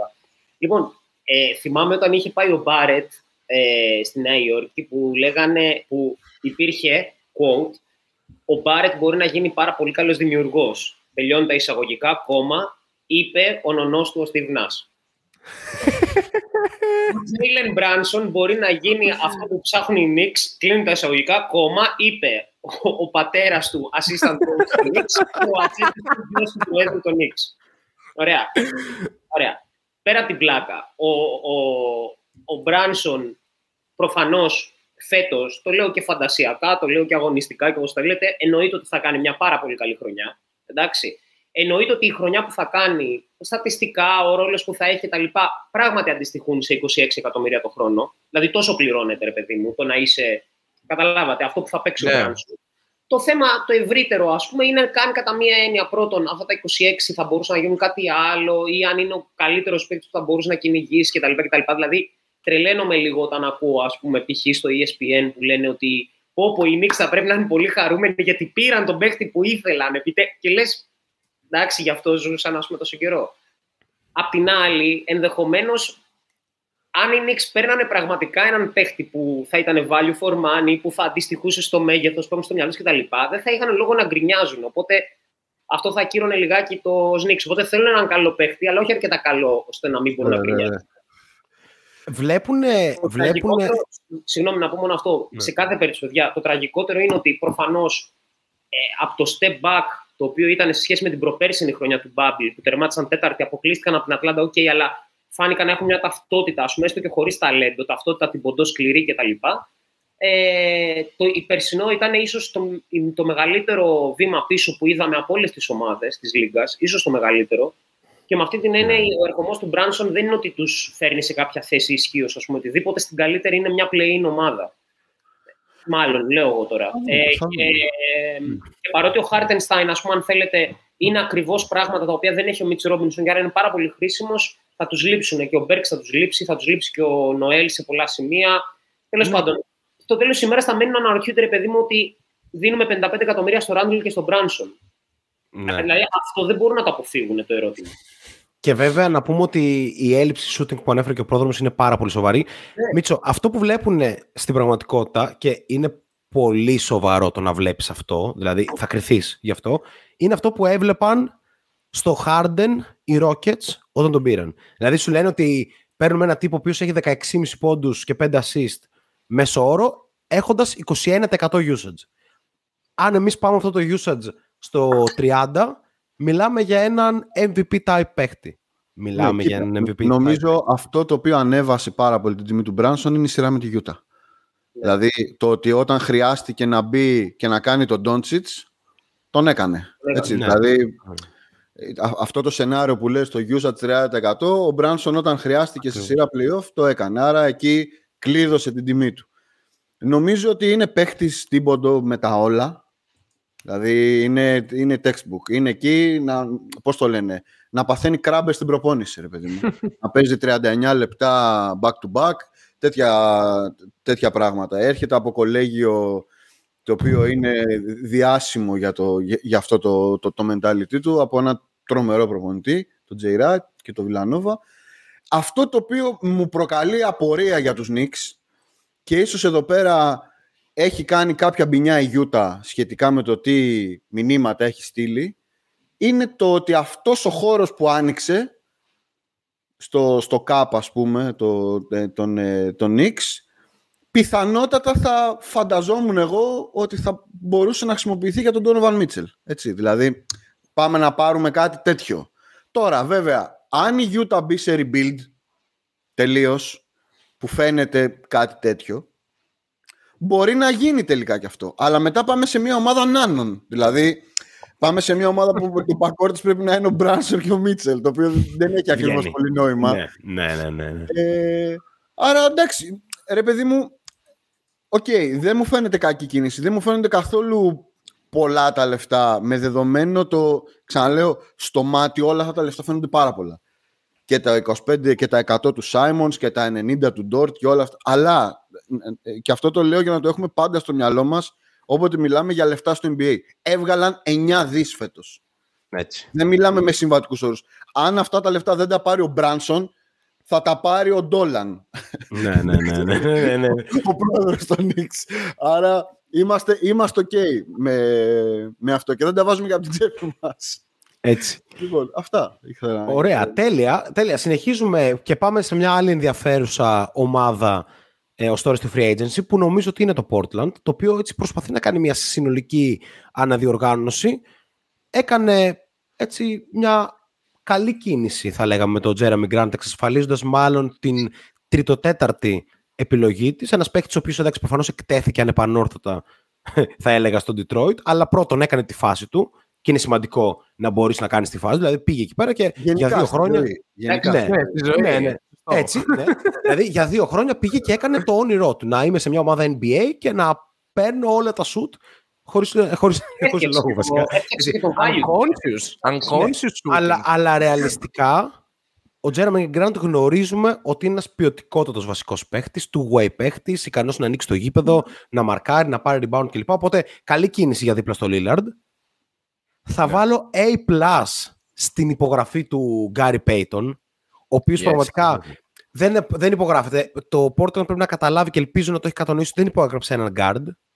Υπέγραψε έναν, η θέση του είναι περιφερειακός αμυντικός. Αυτή είναι η θέση του. Και στην επίθεση, ξέρω εγώ, μπορεί να σουτάρει ένα ελεύθερο τρίποντο και να καρφώσει την μπάλα. Η θέση Αυτό- του Γκάρι Πέιτον είναι αμυντικό χαφ. Αν Έτσι, θέλουμε να ναι, περιγράψουμε, ναι. δεν έχουμε τα χρήματα. ναι, και προφανώς έδωσαν ένα πλουσιοπάροχο συμβόλαιο στον αναφέρνη Σάιμονς που είναι 23 χρονών. Σούταρε φέτος ένα ωραιότατο 42% στα τρίποντα. Τίναξε λίγο την μπάνκα στον αέρα όσο δεν έπαιζε ο Λίλαρντ με την απόδοσή του. Βέβαια είναι ερώτημα το κατά πόσο μπορούν να παίξουν μαζί. Οπότε ξεκινάμε με Μίτσο, αντίστροφα τώρα. Τι λέμε ε, για, για το πού το πάει το Portland με βάση τις κινήσεις του, αν μας αρέσει και πού το βλέπουμε με βάση το ότι η Δύση γίνεται άγρια, όσο γραφικό για να ακούγεται. Του χρόνου θα το δούμε και παρακάτω, οι ομάδες είναι παντοδύναμες. Ναι, κοίτα, νομίζω το, το βασικό ερώτημα είναι πού θα παίζει ο Ντέμεν Λίλαρ το Δεκέμβριο. Δηλαδή αυτή η ομάδα είναι ok τώρα. Έτσι, είναι ok. Αν αυτή η ομάδα ξεκινήσει ε, 3-15, που μπορεί να ξεκινήσει, δηλαδή αν η Δύση είναι τόσο φορτωμένη, δεν ξέρω αν ο Ντέμ... Είναι λίγο, είναι λίγο σε μια πολύ περίεργη κατάσταση. Γενικά στο NBA δεν, πολύ, δεν μακροημερεύουν αυτές οι ντεμή καταστάσεις. Είναι ή θα κάνουμε all-in και θα τα φορτώσουμε όλα ε, γύρω από το superstar μας ή έκλεισε ο κύκλος, πάμε, πάμε παρακάτω. Αυτή τη στιγμή το Portland είναι στο ενδιάμεσο. Και το πρόβλημα είναι το εξής, ότι γίνονται, ε, δεν γίνονται όλα αυτά σε συνθήκες εργαστηρίου. Οι γύρω σου γίνονται πολύ καλύτεροι. Και ο ανταγωνισμός Ναι, του, και ο ανταγωνισμός του Portland είναι, είναι, είναι πολύ δύσκολο να τον, να τον υπερβεί. Αλλά εγώ θα κάνω ένα wild guess, βέβαια το κάνω από πέρσι, δεν νομίζω ότι ο Dame θα, θα παίζει στο Portland ε, την ημερολογιακή χρονιά 2023. Νομίζω ότι η ομάδα αυτή θα χτιστεί γύρω από το Simons με όλο αυτό το, το πράγμα. Δεν ξέρω αν όλο αυτό το πράγμα που φτιάχνεται ε, με Νούρκιτς, ε, Τζέραμ Γκραντ και όλα αυτά μπορεί να τους πάει πάρα πολύ παρακάτω. Αυτό, είμαι, είμαι λίγο απεσιόδοξος εγώ για το Portland. Ναι. Άρα ένα συμβόλαιο που δεν αναφέραμε, ε, εν- ενώ μοιράζομαι και εγώ προφανώς την απεσιοδοξία και του Μίτσου, αλλά και του Βασίλη που είπε στα σχόλια ότι πιο Portland ρε μάγκες, έτσι. ε, πραγματικά το είμαι στο ενδιάμεσο και δεν διεκδικώ πράγματα, για μένα ήταν μεταφράστηκε στο μυαλό μου μόλις είδα το 70 εκατομμύρια για 4 χρόνια στον Έρκιτς. Που έχω σοβαρές αμφιβολίες για το αν πρέπει να είναι βασικό center στη λίγα αυτή τη στιγμή. Ευχαριστώ. Ευχαριστώ, Νίκο. Ευχαριστώ. I got you, brother. Τι, η ερώτηση ποια είναι; Ε, Portland, ε, Nurkic, υπάρχει πιθανότητα play-off ή κυνηγάμε το Sacramento για τα play-in μετά την υπογραφή του Mike Brown; Εντάξει, νομίζω το δεύτερο. Κοίτα, η αλήθεια είναι ότι ε, η Δύση θα έχει και φέτος δύο-τρεις κακές ομάδες, δηλαδή πολύ κακές ομάδες όμως. Δηλαδή Houston, Σαν Αντώνιο, ε, δεν ξέρω αν θα απομείνει κάτι στη Utah εν τέλει. Οκλαχώμα. Αν, αν ας πούμε δώσω και το Μίτσελ, τότε σημαίνει ότι το όχι απλά κάνουν rebuild, το ανατινάζουν τελείως. Οι Οκλαχώμα έχουν μια κρυφή ελπίδα ότι κάποια στιγμή θα ξεκινήσουν κάτι να κάνουν με, με όλο αυτό. Δηλαδή θα πούνε κάποια στιγμή και ας παίξουμε και λίγο μπάσκετ. Οπότε ας, ας παίξουν όλοι ενώ είναι υγιείς. Α βγάλουν 82 αγώνες αν δεν έχουν τραυματισμό παράδειγμα. Αλλά τέλος πάντων αυτό αυτομάτως, ρε παιδί μου, αν και το Σακραμέντο είναι ξέρεις, μια μετριότητα κτλ., αυτό αυτομάτως βάζει το Portland κάπου στο 10, 9, 11, κάπου εκεί. Που είναι όντως αυτή η κατάσταση που λες, αυτό το καθαρτήριο, ας πούμε, το μόνιμο, αλλά εντάξει, δεν είναι ρε παιδί μου και μια συνθήκη στην οποία. Δηλαδή, ο Portland, ο, Portland, ναι, ο Lillard νομίζω ότι όντως με πείθει ότι μάλλον τελικά θέλει να μείνει και ότι λίγο κουράστηκε αυτό και με έναν τρόπο θέλει να δει τι θα γίνει. Ε, εντάξει, ε, νομίζω ότι είχε στο μυαλό του πάρα πολύ την περίπτωση του Ayton. Πάρα πολύ. Ε, αν αυτή δεν προκύψει και προ, πορευτεί με, το, με τον Νούρκιτς και τα λοιπά, το Portland, OK, okay, λιγότερο ταλέντο σε σχέση με τα δύο προηγούμενα χρόνια, αλλά βγάζει πολύ περισσότερο νόημα ως ομάδα. δεν το συζητάμε. Δεν είναι τόσο κακή, ρε παιδί μου, εξ όψεως. Πώς να το πω, δηλαδή, OK, okay, δεν είναι αυτό το πράγμα το εξωφρενικά που λες, δεν γίνεται να παίξουν όλοι αυτοί μαζί μπάσκετ. Ας πούμε. Δεν γίνεται να έχεις τόσο πολύ ταλέντο επιθετικό ας πούμε, και να είσαι τόσο κακός στην άμυνα. OK, okay, είναι πολύ πιο ισορροπημένη η φάση τώρα. Ε, εντάξει, δεν θα πω ότι είμαι αισιόδοξος γιατί είναι πολύ μεγάλος ο ανταγωνισμός, αλλά ο ανταγωνισμός στη Δύση παιδιά είναι κυρίως μέχρι την ένατη θέση περίπου. Εκεί δηλαδή είναι οι καλές, καλές, καλές ομάδες. Ε, μετά είναι λίγο έτσι. Δηλαδή, δεν είναι ότι η Νέα Ορλεάνη που έχει πολύ περισσότερο ταλέντο προφανώς είναι κλειδωμένη ότι δεν θα γίνει implode, ας πούμε. OK. Okay. Εντάξει, πρόμ νομίζω ότι δεν θέλεις να τοποθετηθείς για το Portland, τα είπαν οι καλεσμένοι μας, αλλά σίγουρα θέλεις να τοποθετηθείς για τους πρωταθλητές Golden State Warriors, οι οποίοι σε μία νύχτα έχασαν το γαμπρό του Στεφ Κάρι, Damian Lee, ο οποίος πάει να δώσει λίγο championship mentality στο, στο Phoenix. ε, έτσι. Ε, ο οποίος λέει να πούμε ότι είναι καλός regular season παίχτης. Δηλαδή είναι παίχτης που μπορεί να προσφέρει σε μια ομάδα. Ε, όχι βέβαια για τα playoff και γι' αυτό δεν έπαιξε και ποτέ στα playoff. Έχασαν όμως τον Porter Junior για το Toronto και, για, και τον Gary Payton όπως είπαμε για το, για το Portland. Δύο παίχτες πάρα πάρα πολύ σημαντικούς αλλά δύο παίχτες που έχω, το λέμε και όλη τη χρονιά στο, στο podcast, έχω σκληρή πεποίθηση ότι οι Warriors δημιουργούν αξία εκεί που ο κόσμος δεν τους βλέπει. Δηλαδή, ο το Porter, μην ξεχνάμε, παιδιά, ότι ήταν ένα signing το οποίο δεν είχε προτάσει την κυριολεξία, είχε άλλη μία πρόταση. Ήταν ένας παίκτης ξεχασμένος που τον άφησε ελεύθερο το Ορλάντο για όσοι ναι. θυμούνται. Ο Γκάρι Πέιτον ήταν έτοιμος να σταματήσει τον μπάσκετ κλπ. Και νομίζω ότι δεν υπάρχει καταστροφή για τους Warriors με το ότι έφυγαν αυτοί οι δύο, παρότι ήταν υπερπολίτιμοι. Και Νεμάνια Μπιέλιτσα έφυγε επίσης. Νεμάνια Μπιέλιτσα. Η επιστροφή. Φενέρ, ανυπομονώ να τον δω στην ναι, Ευρωλίγκα. Ναι, Γενικά, ναι. πανέξιμο παίκτης. Τελευταία φορά που έπαιξε, που έπαιξε Ευρωλίγκα να πούμε ότι ήταν ο MVP. MVP. Οπότε respect στον, στον Μπιέλιτσα. Ε, νομίζω ότι η καταστροφή θα ήταν για τους γόρους να μην ανανεώσει ο Λούνι. Και το, έδωσαν, και το έδωσαν. Καταπληκτικό συμβόλαιο. Καταπληκτικό. Δεν νοείται Δηλαδή, ο Λούνι δίνει την ψυχή του στους Warriors. Αυτό σημαίνει το τόσο χαμηλό συμβόλαιο που πήρε. Δηλαδή, ο, ο Μίτσελ Ρόμπινσον και ο Νέρκιτς κλπ. πήραν υπερπολαπλάσιο συμβόλαιο. Το διπλάσιο συμβόλαιο πήρε ο Μίτσελ Ρόμπινσον. Ναι, αν είναι δυνατόν δηλαδή. Ο Λούνι με, με βάση το performance στα playoff και το πόσο καλός αμυντικός είναι γενικά, σίγουρα μπορούσε να πάρει παραπάνω. Είναι δείγμα commitment ε, στην ομάδα. Μια ομάδας βέβαια που τον πίστεψε όταν ήταν σε πολύ σκληρές εποχές για αυτόν με τους αλλεπάλληλους τραυματισμούς και την αλλαγή θέσης ε, κλπ. Και χθες έσκασε κάτι που εμένα μου φάνηκε. Μια ομορφιά, θα πω εγώ. Ναι, δηλαδή, παιδιά, αν βάλουμε μπασκετικά κάτω, ο Ντόντε Ντεβιντσέντσο είναι, είναι πολύ καλύτερος παίκτης από τον Γκάρι Πέιτον. Είναι παίκτης βασικός στη χρονιά των Bucks που πήραν το πρωτάθλημα και αστραυματίστηκε όταν όντως το πήραν. Είμαι ενθουσιασμένος γι' αυτό, αλλά προμ. πάμε λίγο. Ανέφερε και Moody και τέτοια, ξέρεις εσύ.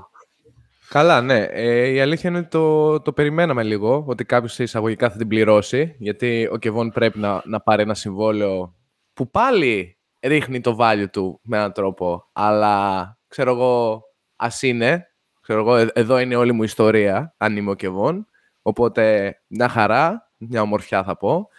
Ε, βέβαια αυτό είναι και ένα πιο γενικό πλάνο, ας πούμε, το οποίο είχαν οι Warriors εξ αρχής. Δηλαδή, ο Κουμίγκα πρέπει να παίξει περισσότερο, Μπράβο. Φεύγει ο Πόρτερ, αλλά θα έρθουν ο Γάισμαν να καλύψει αυτά τα λεπτά και περισσότερα. Έτσι. Ε, και υπάρχει προφανώς και ο Μούντι, οπότε όλο αυτό κάπως, ρε παιδί μου, η παλιά με τη νέα γενιά πρέπει να ενοποιηθεί, να γίνει γέφυρα για να γίνει και η μετάβαση, η μετάβαση που φαίνεται να οραματίζονται εκεί κάπως ε, στο Golden State όσο αφορά το ανταγωνισμός για πολλά σερή χρόνια, ακόμα και αν ρίχνουμε πολλά λεφτά για τα συμβόλαια του superstar μας ε, στο τραπέζι. Όσο αφορά τον Ντόντε, ε, εμένα μου άρεσε πάρα πολύ. Ήταν ένας παίκτης που θα έπρεπε, τώρα δεν έχω ακριβώς εικόνα αν, τι προτάσεις είχε στην παρούσα φάση, αλλά θα έπρεπε να γλυκοκοιτάνε πολλές ομάδες. Είναι ένας παίκτης ο οποίος έχει δείξει ότι μπορεί να στάρει OK στο πλαίσιο των Warriors που δεν του δίνει κανεί σημασία υπό την έννοια ότι στο στάρει αρκετά ελεύθερος πολλές φορές. 46% σουτάρει σε catch and shoot, 34% συνολικά. Δηλαδή, Ναι. άλλος παίκτης όταν σουτάρει catch and shoot. Αυτό ακριβώς. Οπότε καταλαβαίνουμε όλοι γιατί πράγμα μιλάμε. Τις φορές που στους Bucks κάπως είχε την μπάλα στα χέρια, μπορεί να μην το πολύ θυμάστε γιατί πέρασε αυτό το χάος του Σακραμέντο, ας πούμε. Ε, μπορώ να πω ότι είδα και κάποια στοιχεία όμορφης δημιουργίας που μπορεί να μην χρειαστεί να τα εξασκήσει, αλλά είναι υπαρκτά. Στους Bucks τη χρονιά, στα play-off και λίγο πριν από αυτό, πριν τραυματιστεί, είχε πάρει ένα ρόλο που σαν guard μπορεί να είχε 7 rebound μεσόωρο. Σοβαρό. 6, 6 rebound, 5,9. Ναι. Ναι. Ε, ε, υπάρχει ένα all-around παιχνίδι, το οποίο είναι φοβερό, ας πούμε, για μια ομάδα σαν τους Warriors και μου φαίνεται απίθανο πις.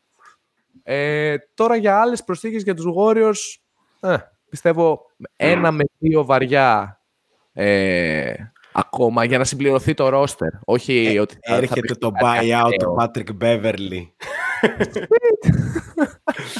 Οκ, Μίτσο, ε, Ντόντε Ντεβιντσέντσο, 11 πόντους, 6 rebound, 38% τρίποντο στην καλύτερη σεζόν της καριέρας του τη χρονιά του πρωταθλήματος ε, των Bucks, 66 ματς τότε ως βασικός.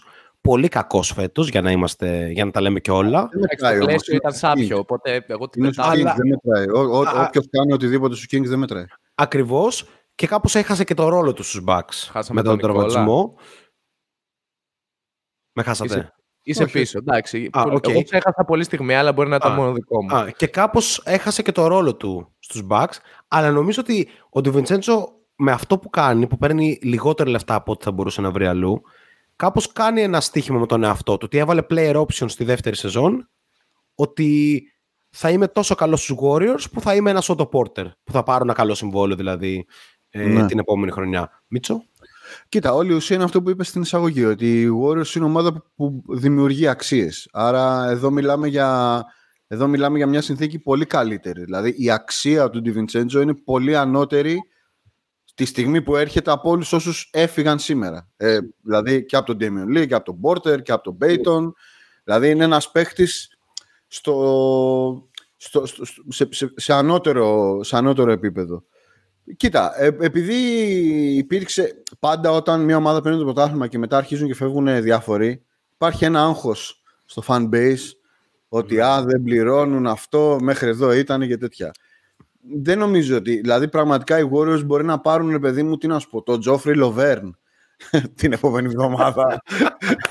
και το, Το και δεν μέλι. ξέρω, το μέλι, ας πούμε, και να, και να πάρει το πρωτάθλημα.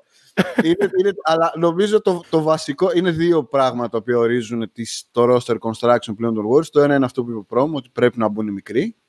Και το δεύτερο είναι ότι όσον αφορά τα λεφτά, έχουμε και λίγο το νου μας στα δύο, στις δύο, στα δύο πολύ σημαντικά extensions που υπάρχουν μπροστά, που είναι το Pool και το Wiggins, συμβόλαια που τελειώνουν το 2023. Κυρίως θα πω εγώ του Pool, γιατί του Wiggins τα λεφτά εντάξει, θα ανέβει το ποσό, αλλά του Pool θα πάει από τα 3 στα 25. Δηλαδή δεν είναι Ναι, τόσο... ναι, ναι. Είναι, είναι, είναι χαοτική η διαφορά και εκεί πέρα πιθανότατα να έχουμε και νέα deals ίσως για τους πιο κυρίως για τον Thompson και τον Green ας πούμε όπως Ναι. έκανε ο Harden δηλαδή να ξαναφτιάξει λίγο το deal του για να, για να χωρέσουν όλοι Έχει, ε, έχω ένα πραγματικό αγνό ενδιαφέρον να δω ποιοι θα είναι οι άλλοι δύο που θα μπουν στην εξίσωση από, είτε από την buyout αγορά είτε δεν ξέρω Αν θα, αν, μπορεί, να, μπορεί να είναι και κάποιος από τους rookie που πήγε. Έχω την πρόταση που δεν περιμένετε να ακούσετε. Ρίχτη. Γκάρι Χάρις. Ο Γκάρι Χάρις ανανέωσε με το Ορλάντο Ναι, για 26 ναι. Α, ναι, εκατομμύρια. μπράβο, σωστά. Ναι. Σωστό. Πολύ ωραίο. Καλά, ο Χάρις. Ωραίο. Αλλά δεν- Ε, Δήμαρχο. Μιλάω Δήμαρχος για, Ορλάντο. για παίχτη που δεν περιμένετε να ακούσετε, παιδιά. Δεν μιλάω τώρα για. Μιλάω για ένα Otto Porter signing. Πιστεύω Crowder. ότι. Όχι. Πιστεύω ότι οι Warriors μπορούν να δώσουν σοβαρό value στον Τόνι Σνέλ. Το πιστεύω. Α, εντάξει. Στο- Α, στον Τόνι Σνέλ. Α, Fun fact. Ξεκίνησε ο το Τόνι talk Σνέλ- show. ο Τόνι Σνέλ- Ο Τόνι Σνέλ έχει να χάσει βολή πριν από την πανδημία. Το ξέρατε αυτό. Πρέπει να έχει ε, βαρέσει 8. κάτι Ναι, τέτοιο. ναι, ναι, κάτι. Παιδιά, φε- να, πω, να πω ότι φέτος ο Τόνι Σνέλ έπαιζε. Ε, Το λάθη είναι περίπου- άρρωστο αυτό που κάνεις. Μιλάς για περίπου τον δεκα- Τόνι Σνέλ. 17 λεπτά ανά αγώνα. Σούταρε ένα πολύ όμορφο 36% για τρεις. Την προηγούμενη αμέσως χρονιά. Πες μας πόσα τρίποντα σούταρε συνολικά στη χρονιά. Ε, 34. όχι, ρε, σούταρε τρία τρίποντα ένα μάτς. Α, Α σούταρε τόσο. Ναι, παιδιά, και επίσης στη Νέα Ορλεάνη, από τότε που πήγε στη Νέα Ορλεάνη, που προφανώς δεν το ξέρετε ότι πήγε στη Νέα Ορλεάνη. ε, Ήταν κάτι το οποίο για κάποιο λόγο θυμόμουν. το Σούταρε 43%. Επίσης, πέρυσι στην Ατλάντα σε 47 αγώνες, δηλαδή έπαιξε κανονικά μέχρι να τραυματιστεί, αν θυμάστε. Παιδιά, σούταρε 57% τρίποντο στην Ατλάντα.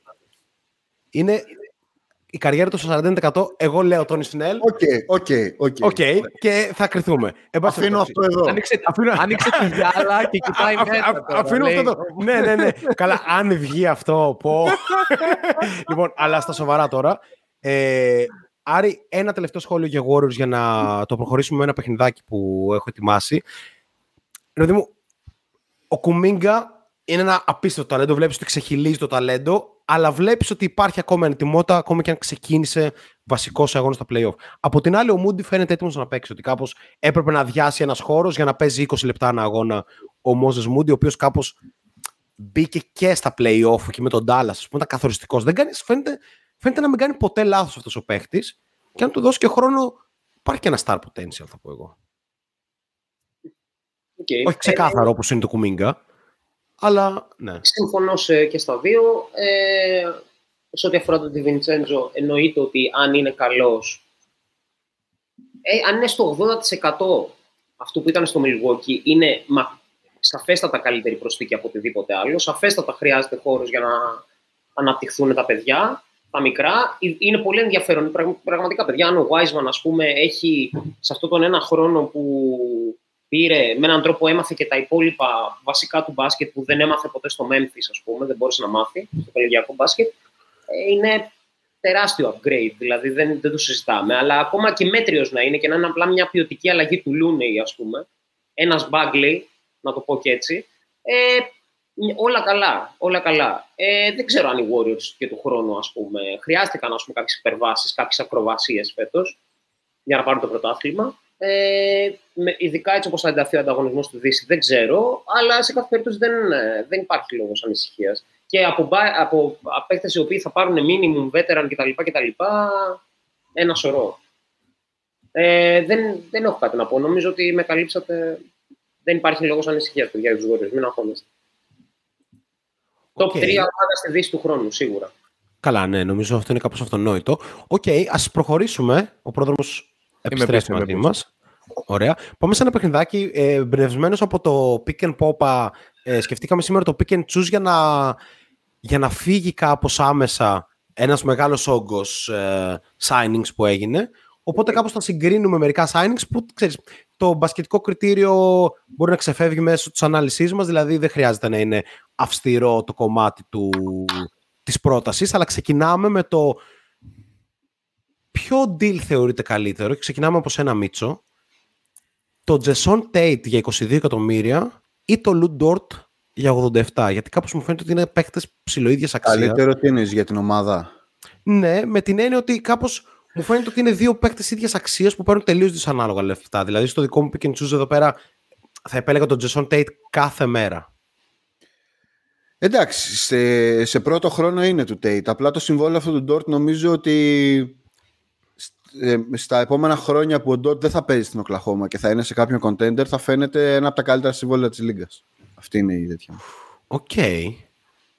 Άρη; Όχι, Tate, σίγουρα. καλύτερο, ε, εντάξει, ναι, ξέρω, θορυκτό ας πούμε ο Ντόρ και τα λοιπά, αλλά ο, ο είναι καλύτερος βασκετμπολίστας γενικά, πολύ καλύτερο το συμβόλαιο. Βέβαια στο Houston δεν υπάρχει κάτι να κάνει. Δηλαδή αυτό που λέει ο Μίτσος, ας πούμε, ισχύει για τον Dave. Π.χ. ότι αν πάει με 21 εκατομμύρια σε κάποιο contender, εντάξει. Ληστεία. Οκ. Okay. Okay. Πάμε, λίγο να, πάμε λίγο να συγκρίνουμε με αρχή του προ, τον πρόδρομο δύο αρκετά όμοια σε λεφτά και χρονική διάρκεια και ίσως και ρόλο συμβόλαια είναι το Otto Porter στο Toronto με αυτό του, το πολύ ωραίο του Ντανίλο Γκαλινάρη στη Βοστόνη για τη Βοστόνη θα μιλήσουμε τους άλλους πιο αναλυτικά και σε λίγο Ωραίο. Ε, πιο, πιο δύσκολη αυτή η σύγκριση μου φαίνεται. Ε, αλλά θα, θα πάω σε μια κρίση με βάση το για ποιες ομάδες μιλάμε αυτή τη στιγμή και το τι παίκτες νομίζω ότι είναι στην πραγματικότητα. Εγώ νομίζω ότι ο Γκάλο πλέον είναι απλά unconscious shooter. Τύπου ξέρει ότι όταν την πιάσει πρέπει να, το, να την βάλει στο καλάθι γιατί αυτό κάνει καλά αυτή τη στιγμή στην καριέρα του και νομίζω κάπου εκεί τελεία. Του Πόρτερ το παιχνίδι σε ένα πλαίσιο το Ρόντο είναι λίγο διαφορετικό. Είναι λίγο πιο all around. Έχει να δώσει νομίζω περισσότερα πράγματα. Ε, οπότε πάω με του Πόρτερ. Okay. Αν και μου αρέσει πάρα πολύ η προσθήκη Γκάλο, έτσι. Να ρωτήσω κάτι, συγγνώμη. Παιδιά, κάθομαι προσπαθώ να σκεφτώ τόση ώρα. Εκτός από τον Van Fleet και τον Μάλακα Φλίν, υπάρχει κανένας στο Τορόντο που να μην είναι forward; Όχι. Ε, εντάξει, ο Μπάρν είναι και άσος, είναι και πεντάριο, είναι ό,τι θες εσύ να είναι. Ο Μπάρν θα κάνει όλα. Και συμφέρει. Είναι όλοι φόρ, ακόμα και ο Νταλάνο Μπάντον. Ε, ο, Τρέντ. Ο Τρέντ είναι πιο καλό. Είναι 95. Τερό είναι, ρε παιδί μου. Ναι, οκ. Δηλαδή, ναι. Περισσότερο παίζει το 3 πάντως παρά στο 1, οπότε ναι. Ενδεχόμενα και σκεφτόμουν και τον Πόρτερ, εκτός από όλους τους άλλους που λέγαμε πριν, και τον Πόρτερ και τον Θαντιάν. Δηλαδή, ναι. Που είναι άπειροι πραγματικά. Και θέλουν και τον Ντουράντ, Άρη. ναι, δηλαδή κατάλαβα. άπειροι, άπειροι, ρε παιδί μου. Λες και να τους πάρουμε όλου, ας πούμε. Πώς πήρανε κάποτε την Ελλάδα τεσσάρια. Πάμε σε δύο ωραία, χωρίς να θέλω να, να αναφερθώ πούμε, σε Kevin Knox κλπ. Αν και θα μπορούσα πάρα πολύ εύκολα. ε, πάμε στο, σε ένα πολύ ωραίο συμβόλαιο που μου άρεσε. Δύο συμβόλαια βασικά που μου άρεσαν που θα συγκρίνουμε κάπως. Είναι η επιλογή της uh, Washington να υπογράψει τον Delon Wright για 16 εκατομμύρια για δύο χρόνια. Αρκετά ενδιαφέρον. Ε, Όπως επίσης αρκετά ενδιαφέρουσα είναι και η επιλογή της επιστροφής του Ρίκη Ρούμπιο, κάτι που περιμέναμε, με ένα συμβόλαιο αρκετά καλό. Επίσης 6 εκατομμύρια ε, το χρόνο, 18 εκατομμύρια για τρία χρόνια στο Ρίκη Ρούμπιο στο Cleveland, το οποίος βέβαια έρχεται από τον δεύτερο χιαστό του πλέον. Οπότε, Μίτσο, ξεκινάμε από σένα. Δύο ωραία συμβόλαια. Όμως. Ε, ναι, πολύ ωραία συμβόλαια. Γενικά ο Ντελόν Ράιτ το αξίζει, αλλά εντάξει, το συμβόλαιο του Ρούμπιο είναι, είναι μαγικό. Ναι, ναι, δηλαδή, εφόσον είναι σε καλή κατάσταση. Ναι, να σου πω κάτι, μόνο και μόνο που υπάρχει ο Ρούμπιος στην ομάδα, είναι και στο, και στο περιβάλλον φάνηκε πόσο σημαντικός ήταν και στο περιβάλλον ανάπτυξης του Γκάρλαντ. Δηλαδή ότι ο Γκάρλαντ, αν ένα πράγμα άλλαξε τρομερά φέτος, είναι αυτό που λένε όλη την ώρα το πώς ε, το, πώς το παιχνίδι ε, άρχισε να, να γίνεται πιο αργό για αυτόν. δηλαδή να παίρνει ναι, αποφάσεις ναι, ναι, σωστές, να κοντρολάρει το ρυθμό. Όλοι ξέρουμε ότι μπορεί να κάνει κομπολόι τις άμυνες, αλλά δεν είναι αυτό το μπάσκετ που θα σε, που θα σε πάει παρακάτω. Άρα νομίζω Ρούμπιο, Ρούμπιο με τα όλα. Οκ. Okay. Άρη, έχεις να πεις κάτι; Όχι. Ε, ναι, όχι. Ε, συμφωνώ. Ε, πραγματικά με καλύψατε, παιδιά. Ε, Τέλεια. Να πούμε ότι στην, στην ελεύθερη αγορά, μιας και πιάσαμε τους point guard, είναι ακόμη ο Ραζόν Ρόντο, που σίγουρα θα υπογράψει σε κάποιον contender. Ε, ναι. Προμ, ξεκινάμε από σένα. ναι. Backup του Ντεκολό. λοιπόν, πάμε σε ένα ενδιαφέρον πρόμ. Είσαι το Ορλάντο και πρέπει να διαλέξεις μόνο ένα από τα διετή που έδωσες. Πρέπει να διαλέξεις ανάμεσα στον Mo Bamba και στον Ball Ball. Που, παιδιά, υπάρχει ενδιαφέρον σε αυτά τα project. Έτσι. ναι. Ε, ε, ε, ε, ο Mo Bamba έβαλε ένα στοίχημα με τον εαυτό του. Έτσι. Ότι θα υπογράψω για δύο χρόνια, ακόμα και αν χρειαστεί να είμαι παγκίτης. Αλλά πρέπει να υπογράψω για δύο χρόνια, γιατί σε δύο χρόνια θα θέλω ένα πολύ μεγαλύτερο συμβόλαιο. Και από την άλλη, ο Ball Ball είναι ένα διαρκές στοίχημα με το ίδιο το μπάσκετ με την έννοια ότι βλέπεις ότι υπάρχει άφθονο ταλέντο και ικανότητα, αλλά δεν ξέρεις τι στην πραγματικότητα είναι πραγματικό ή όχι. Ναι. Ε, Και το Ορλάντο τους κρατάει και τους δύο, ενώ πήρε και τον Πάολο Μπανκέρο και έχει φυσικά και τον Wendell Carter Jr. ο οποίος έκανε σεζόν καριέρας. ισχύει. Κυριολεκτικά φέτος. Πάω με τη λογική και λέω Μο Μπάμπα. Ναι, οκ. Γιατί Σεβαστό. κάπως το κορμί του Bol Bol δεν ξέρω πόσο μπορεί να ακολουθήσει το σύγχρονο μπάσκετ. Θα, θα το πάω έτσι, μπορεί να ακούγεται λίγο γραφικό, γενικό, αλλά νομίζω το Λίγο κριτήριο... είναι λάγνο εκεί. ακούστηκε. Λίγο λάγνο ακούστηκε πώς μιλάει για το κορμί του Μπολ Μπολ. Πάντα μιλάει για τα κορμιά των αθλητών ο πρόδρομος και είναι κάτι που μας αρέσει σε αυτή την εκπομπή. Ε, ε, νομίζω ο Μπάμπα με αυτά, με κάποια στοιχεία που έδειξε φέτος, ε, μπορούμε να πούμε ότι έχει χρόνια να είναι τουλάχιστον ένας φοβερός ρολίστας. Για τον Ball Ball εγώ δεν μπορώ να το πω αυτό ακόμα. ναι.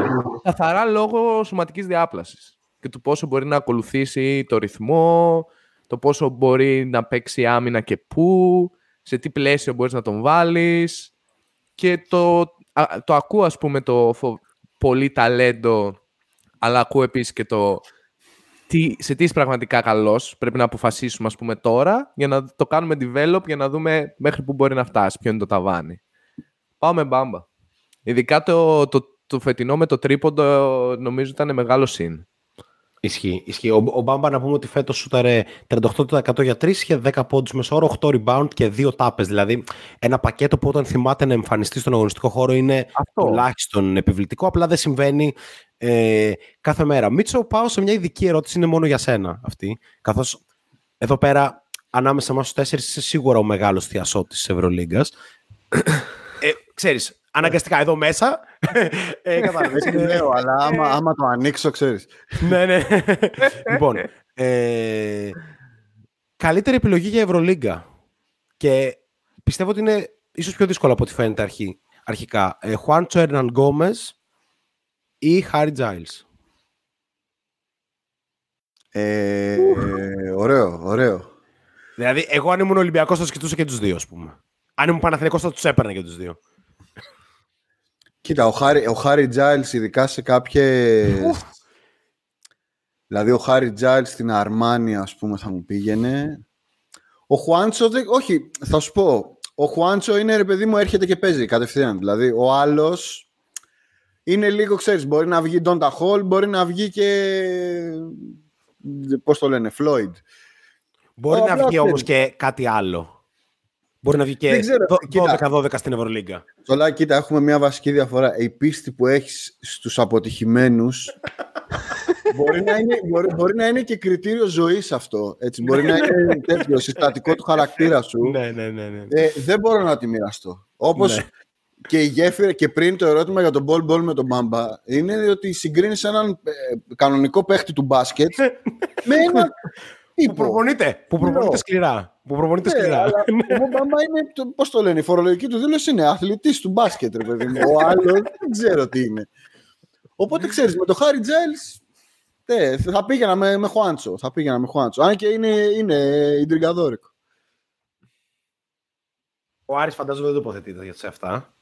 Όχι, συμφωνώ. Παιδιά, δε- με μα βάζετε τελευταίο να πούμε. Δεν Ο γίνεται. Άρης θέλει απλά να μείνει ο Βεζένκοφ, αγόρι μου, τίποτα άλλο. Δεν θέλει. Ναι, οκ. Αλλά Είχα τον ύπνο του. Εντάξει, ναι.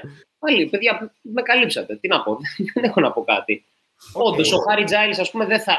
Να σου το πω κι αλλιώς. Εντάξει, προφανώς για μια ομάδα η οποία βασίζεται, έχει τις αρχές π.χ. του Ολυμπιακού φέτος, ότι τύπου ότι αυτό είναι το rotation, ότι τα κάνουμε όλα στο 90 με 100% ας πούμε όλοι, ότι αυτό κτλ. Είναι πάρα πολύ πιθανό τα γόνατά του να μην το άντεχαν, ας πούμε, κτλ. Ε, από την άλλη, φυσικά το ταλέντο του δεν το συζητάμε. Δηλαδή, ενώ α, αν ας πούμε, υποθέσουμε ότι έκανες, κάνει σοβαρή καριέρα ο Ντέρικ Williams στην Ευρώπη, ας πούμε, δεν, εντάξει, δεν υπάρχει θέμα σύγκρισης. Τσολάκι. Sorry λίγο. Επειδή- ε, να κάνω μια γέφυρα. Επειδή το, το σκέφτηκα τώρα. Α, Θεωρείς ότι ο Quincy Ace, άμα πήγαινε στους Warriors, θα ήταν... ε, καλά, θα, θα έφτιαχνε την αξία και του Quincy Ace. Ο, ε, μ- ε, μόνο του Quincy Ace δεν μπορείς να φτιάξεις, γιατί ε, στα μάτια στην Basket League, ας πούμε, δεν παλευόταν. του, δεν επίσημου, παλευόταν. του επίσημου ψήστη του Ολυμπιακού. Ναι. ε, πάντως, ε, σοβαρά θέλω να κάνουμε ένα, ένα λεπτό διάλειμμα για τον, ε, για τον Giles, γιατί πραγματικά πιστεύω ότι θα μπορούσε να έχει βρει ένα συμβόλαιο στο NBA. Και κάπως είναι ο μοναδικός παίκτης που έπαιξε στο Σακραμέντο και επιβίωσε κάπως. και νόμιζα ότι όλα θα, θα ανοίξουν από εκεί και πέρα. Και μετά, αν θυμάστε, πήγε στην. ε, ε, ε, στην pre-season και έκανε κάτι 18-18 μέσους όρους και ξαφνικά εξαφανίστηκε. Πολύ περίεργη ε, περίπτωση παίκτη, γιατί τον θυμήθηκα; Φυσικά τον θυμήθηκα γιατί χθες έκανε tweet ο Jason Tatum, που είναι ο κολλητός του, ε, για τον ε, Harry Giles με τίτλο Sign him us up, κάτι τέτοιο. Οπότε δεν αποκλείται να τον δούμε στη, στη Βοστόνη. Λοιπόν, ένα ωραίο για σένα, Άρη μου. Ψάχνεις ένα forward ρολίστα, βετεράνο, έτσι ωραίο, μέτριο, αλλά καλό. Επιλέγεις το συμβόλαιο των 16 εκατομμυρίων για δύο χρόνια του Thad Young στους ε, Raptors ή το πολύ ωραίο επίσης 22 εκατομμύρια για δύο χρόνια του Νίκολας Μπατούμ ε, στους Clippers, ο οποίος Μπατούμ Ω, και έχει αναγεννηθεί, ζόρικο. Ζόρικο. αλλά και δήλωσε, ε, αυτό που δήλωσε ήταν ότι είχα καλύτερες προτάσεις, αλλά ο Tyronn Lue με εμπιστεύτηκε όταν είχα φτάσει στο απόλυτο low της καριέρας μου. Ναι, οκ. Ε, ωραία, ε, πολύ συγκινητικά όλα αυτά τα λόγια του Μπατούμ. ε, ε, Αν επιλέγεις Harry Giles. Thad Young κάθε μέρα. Thad Young κάθε μέρα. Κοιτάξτε, Κοίτα, να σου πω κάτι. Σκληρό, το κάθε μέρα ήταν Ε, σκληρό. εξηγώ, Ой, σου είναι, το- ε. Θεωρώ, ρε παιδί μου, ότι σε ένα σημείο αυτός ο επαναπροσδιορισμός της καριέρας του Μπατούμ, ο οποίος έγινε στους Clippers, από αυτό του τύπου ότι ο, ο, ο αργός point forward, ξέρω εγώ, που ήταν στη Σάρλοτ, ας πούμε, κάπως έτσι, που έγινε ο περίπου πιο αδύνατος διό στους Clippers, ωραία, δηλαδή ένας τύπος που παίζει και center, ας πούμε, πλέον, αυτό ήταν, ήταν μια εξέλιξη που δεν ήταν φυσιολογική για τον Μπατούμ, ας πούμε, δεν ήταν οργανική, ας πούμε, αλλά την πιστώνει σε πολύ μεγάλο βαθμό στην ευφυΐα του Λου, εντάξει, στην οξυδέρκεια του Λου. Δεν, μπο- με άλλα λόγια, δεν μπορώ να δω Μπατούμ χωρίς να δω κάποιον τέτοιου είδους προπονητή, ρε παιδί μου, ο οποίος να είναι γατόνι, ο οποίος να μπορεί να του ψήσει τον άλλο, να του αλλάξει θέση, να του πει ότι εκεί θα είναι καλύτερα για σένα κτλ. κτλ. Άρα μπράβο του, μπράβο και στον Μπατούμ που τον άλλαξε. Αλλά ρε φίλε, τον Φατ Young έχω μεγαλύτερη εμπιστοσύνη ότι μπορεί να τον πετάξει οπουδήποτε. Με διάθεση να τον παίξουν, ε, ο- όχι στο Σαν Αντώνιο δηλαδή. Ναι, ναι, ναι. Ε, Εγώ, και, ναι, να, σας και πω. να παίξει πατού επαγγελματικό μπάσκετ σε contender, ας πούμε. Και να είναι σοβαρά χρήσιμος. Δηλαδή, Βασικά, είπαμε διάφορους βετεράνους forward εδώ, είπαμε Porter και τα λοιπά. Ο Fat Young τους νικάει όλους στο μυαλό. βασικά ο Thad Young είναι εγώ, ένας- εγώ ανατρίχιασα με την αιτιολογία σου. Ντροπή σου. Ε, βασικά, ο Nick Thad Young Batum, είναι, ρε. είναι ένας παίκτης που πραγματικά μπορεί αν είναι... Συγγνώμη, Επειδή σας σταμάς- Επειδή σας σταμάσισε στη Σάρλοτ, αυτό είναι. το- Ευρωλιγούρι, Ευρωλιγούρι. Αυτό είναι το hate. Πονάει. Αυτό είναι Καταλαβαίνω, σίγουρα. πονάει, Μίτσο. Αυτό είναι το hate σου. Επειδή σου σταμάσισε στη Τον Σάρλοτ. πήρανε για All Star και δεν τους Λιγοτόσους. βγήκε. Δεν δουλεύεις. Μας έβαγε τη ζωή, Ε, να πούμε. Πάντως, ο Ε, Thad Young βλέπετε. είναι κυριολεκτικά ο παίχτης ο οποίος αν παίζει σε μια ομάδα μπορεί και να ξεχάσει ότι παίζει σε αυτή. Αλλά αν είναι στη free agency πρέπει να, θα είσαι αυτός που θα λέει πρέπει να υπογράψει το Thad Young. Είναι ο παίχτης που λείπει αυτή τη στιγμή.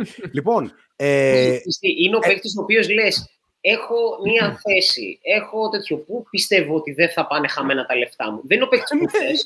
Απλά λες: Πού θα τα κάψω, ας πούμε. Κάτσε, ναι. Οκ. Ναι, είναι ο τύπος που ποτέ δεν θα παρατηρήσεις, ξέρω εγώ, αν έπαιζε ή όχι, αλλά θ- ξέρεις ότι αν δεις τη στατιστική έχει 12-5-5, ας πούμε. Κατάλαβες. Καλά, αυτό είναι δεδομένο. Στα καλά τα χρόνια τουλάχιστον. Καλά. Λοιπόν, αυτό ήταν το pick and choose. Ελπίζουμε να άρεσε στους συμμετέχοντες, ελπίζουμε να άρεσε και στους ε, φίλους που μας ακούν, οι οποίοι είναι αρκετοί ακόμα. Είμαστε στην ε, μία ώρα και 28 λεπτά ε, εκπομπής και πάμε στα, Ένα σο- κάτι ημέρας. Ένα κάτι ημέρας. ναι, πάμε στα σοβαρά, παιδιά. Πάμε στα σοβαρά. Είμαστε μία ώρα μακριά από το χωρισμό. Κάπως. Λοιπόν, οκ. ε, εντάξει. Άβολο, Άρη μου. Το έναν ακόμα. λοιπόν, ε, ο Dwight Howard, να πούμε που είναι πίσω μου, ε, είναι ακόμη ελεύθερος, για όσοι ενδιαφέρονται, αλλά πάμε να συζητήσουμε για... Ξεκινάμε με Ο Ε, Ούνιξ Καζάν. Μπράβο. Τζο- Αντί για John τον Wall, Τζεκίλ. Ε, πόσο πραγματικό είναι, ε, πρώτον ξεκινάμε από σένα, η ύπαρξη του John Wall μετά από πραγματικά πολλά χρόνια απουσίες. Δηλαδή έκανε μία σεζόν με το Houston, η οποία ήταν ok, αλλά ήταν στο Houston δεν μετράει καν. Κατάλαβα, απλά μας έδειξε ότι είναι, ότι είναι υγιής, ότι παίζει ακόμα άμυνα και ότι μπορεί να τρέξει τον εφηδιασμό. Αυτό μας έδειξε τίποτα άλλο. Ε, ωστόσο, οι Clippers δείχνουν ότι όντως τον υπολογίζουν με την έννοια ότι δεν τον πήραν απλά με το minimum. Του έδωσαν ένα δίχρονο συμβόλαιο. Ε, τα λεφτά δεν τον νοιάζουν, έχει πάρει αρκετά από αυτά. Αντίθετα με τις άλλες περιπτώσεις όμως, για να είμαστε δίκαιοι, ο Τζον Γουόλ ήταν από τους παίκτες που ήθελε να παίξει και δεν τον άφηνε η ομάδα του. Ήταν δηλαδή το αντίστροφο. Εγώ στον Τζον Γουόλ βλέπω το βασικό guard των, uh, των Clippers. Δηλαδή πιστεύω ότι θα πάρει τη θέση του, του αγαπημένου του Μίτσου Ρέτζι Τζάκσον. Γιατί ο Ρέτζι είναι σχεδιασμένος για έκτος, όντως. Ενώ ο Τζον Γουόλ είναι, είναι floor general. Πώς να το κάνουμε. Δηλαδή θα φάει ψωμάκι ο Ζούμπατς, θα, θα χορτάσει εύκολους πόντους και ο, και ο George και ο Λέοναρντ, που ούτως ή άλλως μπορούν να πάρουν τους δικούς τους και πιστεύω ότι ο Wall κάπως έρχεται όχι σαν Big 3, αλλά μπορεί να γίνει κομμάτι της Big 3. Δηλαδή δεν ήταν τελειωμένος αυτό που είδαμε στο Houston, παρότι πολύς κόσμος που δεν έβλεπε αγώνες γιατί ήταν στο Houston, θεωρεί ότι ήταν τελειωμένος. Ε, Ε, δεν υπάρχει ακριβώς στοίχημα για τους Clippers για αυτή την κίνηση. Ήταν η κίνηση που έβγαζε νόημα. Οι Clippers ήθελαν και το ψάχναν ακόμα ε, από το Ρόντο, ας πούμε, έναν floor general που, ο οποίος όμως, αν μπορεί να δώσει κάτι πάνω από 12 πόντους, καλός, αλλά κατά βάση θέλουμε να στείνει τους φοβερούς scorer, ας πούμε, που έχει αυτή η ομάδα και να ταΐζει και τον ε, Ζούμπατς και τον Μπατούμ που θα είναι ελεύθερος σε κάποια γωνία και όποιον άλλον τέλος πάντων πατήσει ε, στο παρκέ για τους Clippers. Πάρα πολύ ωραία κίνηση. Πιστεύω υγιής να είναι νούμερο ένα και κύριο και από εκεί και πέρα θα ρολάρει στάνταρ. Αν μπορεί ο Γολ να δίνει ένα, θα πω μετριοπαθές για αυτόν, 15 με 6-7 assist, είναι... Ε, δεν ξέρω, δεν έχει ταβάνι αυτή η ομάδα μετά. Είναι φοβερό. Έχει ρίξει όλα τα λεφτά στο τραπέζι, δεν τον νοιάζει. Τον άλλον εντάξει, έχει πολλά από αυτά. Ε, οπότε κάπως ε, αυτό το roster είναι, ήταν stacked, απλά με αυτή την προσθήκη, δηλαδή αν μπορείς να πετάξεις το Regis ε, ως έκτο, ε, μιλάμε για ένα Και το Norman Powell από πάγκο. Και το Norman Powell, έτσι. μιλάμε για, μιλάμε για ένα, νέο, ένα νέο level. Έτσι, έτσι. Ε, Μίτσο, νομίζω προ μας καλύπτω σε ένα βαθμό. Ε, πάρα πολύ βαθιά ομάδα, stacked, ορισμός της stacked ομάδας. Το καλύτερο Αρκεί... στη Λίγκα, με διαφορά. Έτσι, ναι. αρκεί να είναι υγιής. Θέλω και το δικό σου, τη δικιά σου οπτική για το trade του Wall. Ε, πώς τον βλέπεις γενικά σαν κατάσταση εφόσον είναι υγιής, ποιος θα είναι ο ρόλος, το πούμε, και λοιπά. Κοίτα, δεν ξέρω αν άμα δεν τον δούμε δεν μπορούμε να βγάλουμε συμπεράσματα. Στα χαρτιά θα μου έκανε πάρα πολύ, θα, πάρα πολύ εντύπωση αν τον Νοέμβρη ή το Δεκέμβρη ο Ρέντι Τζάξον συνεχίζει να είναι ο βασικός playmaker. Δηλαδή και, και λόγω του παιχνιδιού του Τζάξον. Νομίζω ότι αυτό που κάνει ο... Πέρα, δεν νομίζω ότι είναι τόσο να στήσει τους υπόλοιπους, αν είναι στο παρκέ δηλαδή ο Λέοναρντ και ο τέτοιος, είναι ότι δίνει ένα έξτρα πράγμα, μια έξτρα διάσταση στο παιχνίδι, στο παιχνίδι των Clippers, που είναι το ανοιχτό γήπεδο, που γενικά οι Clippers είναι η ομάδα που δεν έτρεχε. Ε, και ο Γολ είναι ένας παίκτης ο οποίος μπορεί να το κάνει αυτό γιατί είναι πολύ καλός rebounder. Γενικά υπήρξε και καλός αμυντικός, πολύ καλός αμυντικός στη ναι. καριέρα του και νομίζω ότι με την παρουσία του Γολ φτιάχνουν, έρχεται και κουμπώνει ένα second unit το οποίο για τα playoff θα είναι ε, εξωπρενικό. Δηλαδή έχουμε μέσα και Nard, έχουμε Morris, έχουμε Covington. Δηλαδή υπάρχει, μια, υπάρχει ένα roster το οποίο είναι ακραίος στα χαρτιά αλλά ξέρεις, the best ability is availability. Νομίζω ε, αυτό ήταν μια αρκετά normal κίνηση και στα λεφτά που έγινε ούτως ή άλλως για το Gol δεν παίζουν ρόλο πια τα λεφτά, ούτε για τον Balmer παίζουν ρόλο τα λεφτά. Δηλαδή, ναι, ναι, ναι, ναι, θα πληρώνει φόρο ένα δις, δεν έχει θέμα.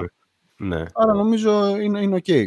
Ε, Άρη, καταρχήν να πούμε ότι ο, ο Gol στην τελευταία του χρονιά με το Houston όσο, όσο έπαιζε ήταν league leader ε, so, ανάμεσα όλους τους guard setups.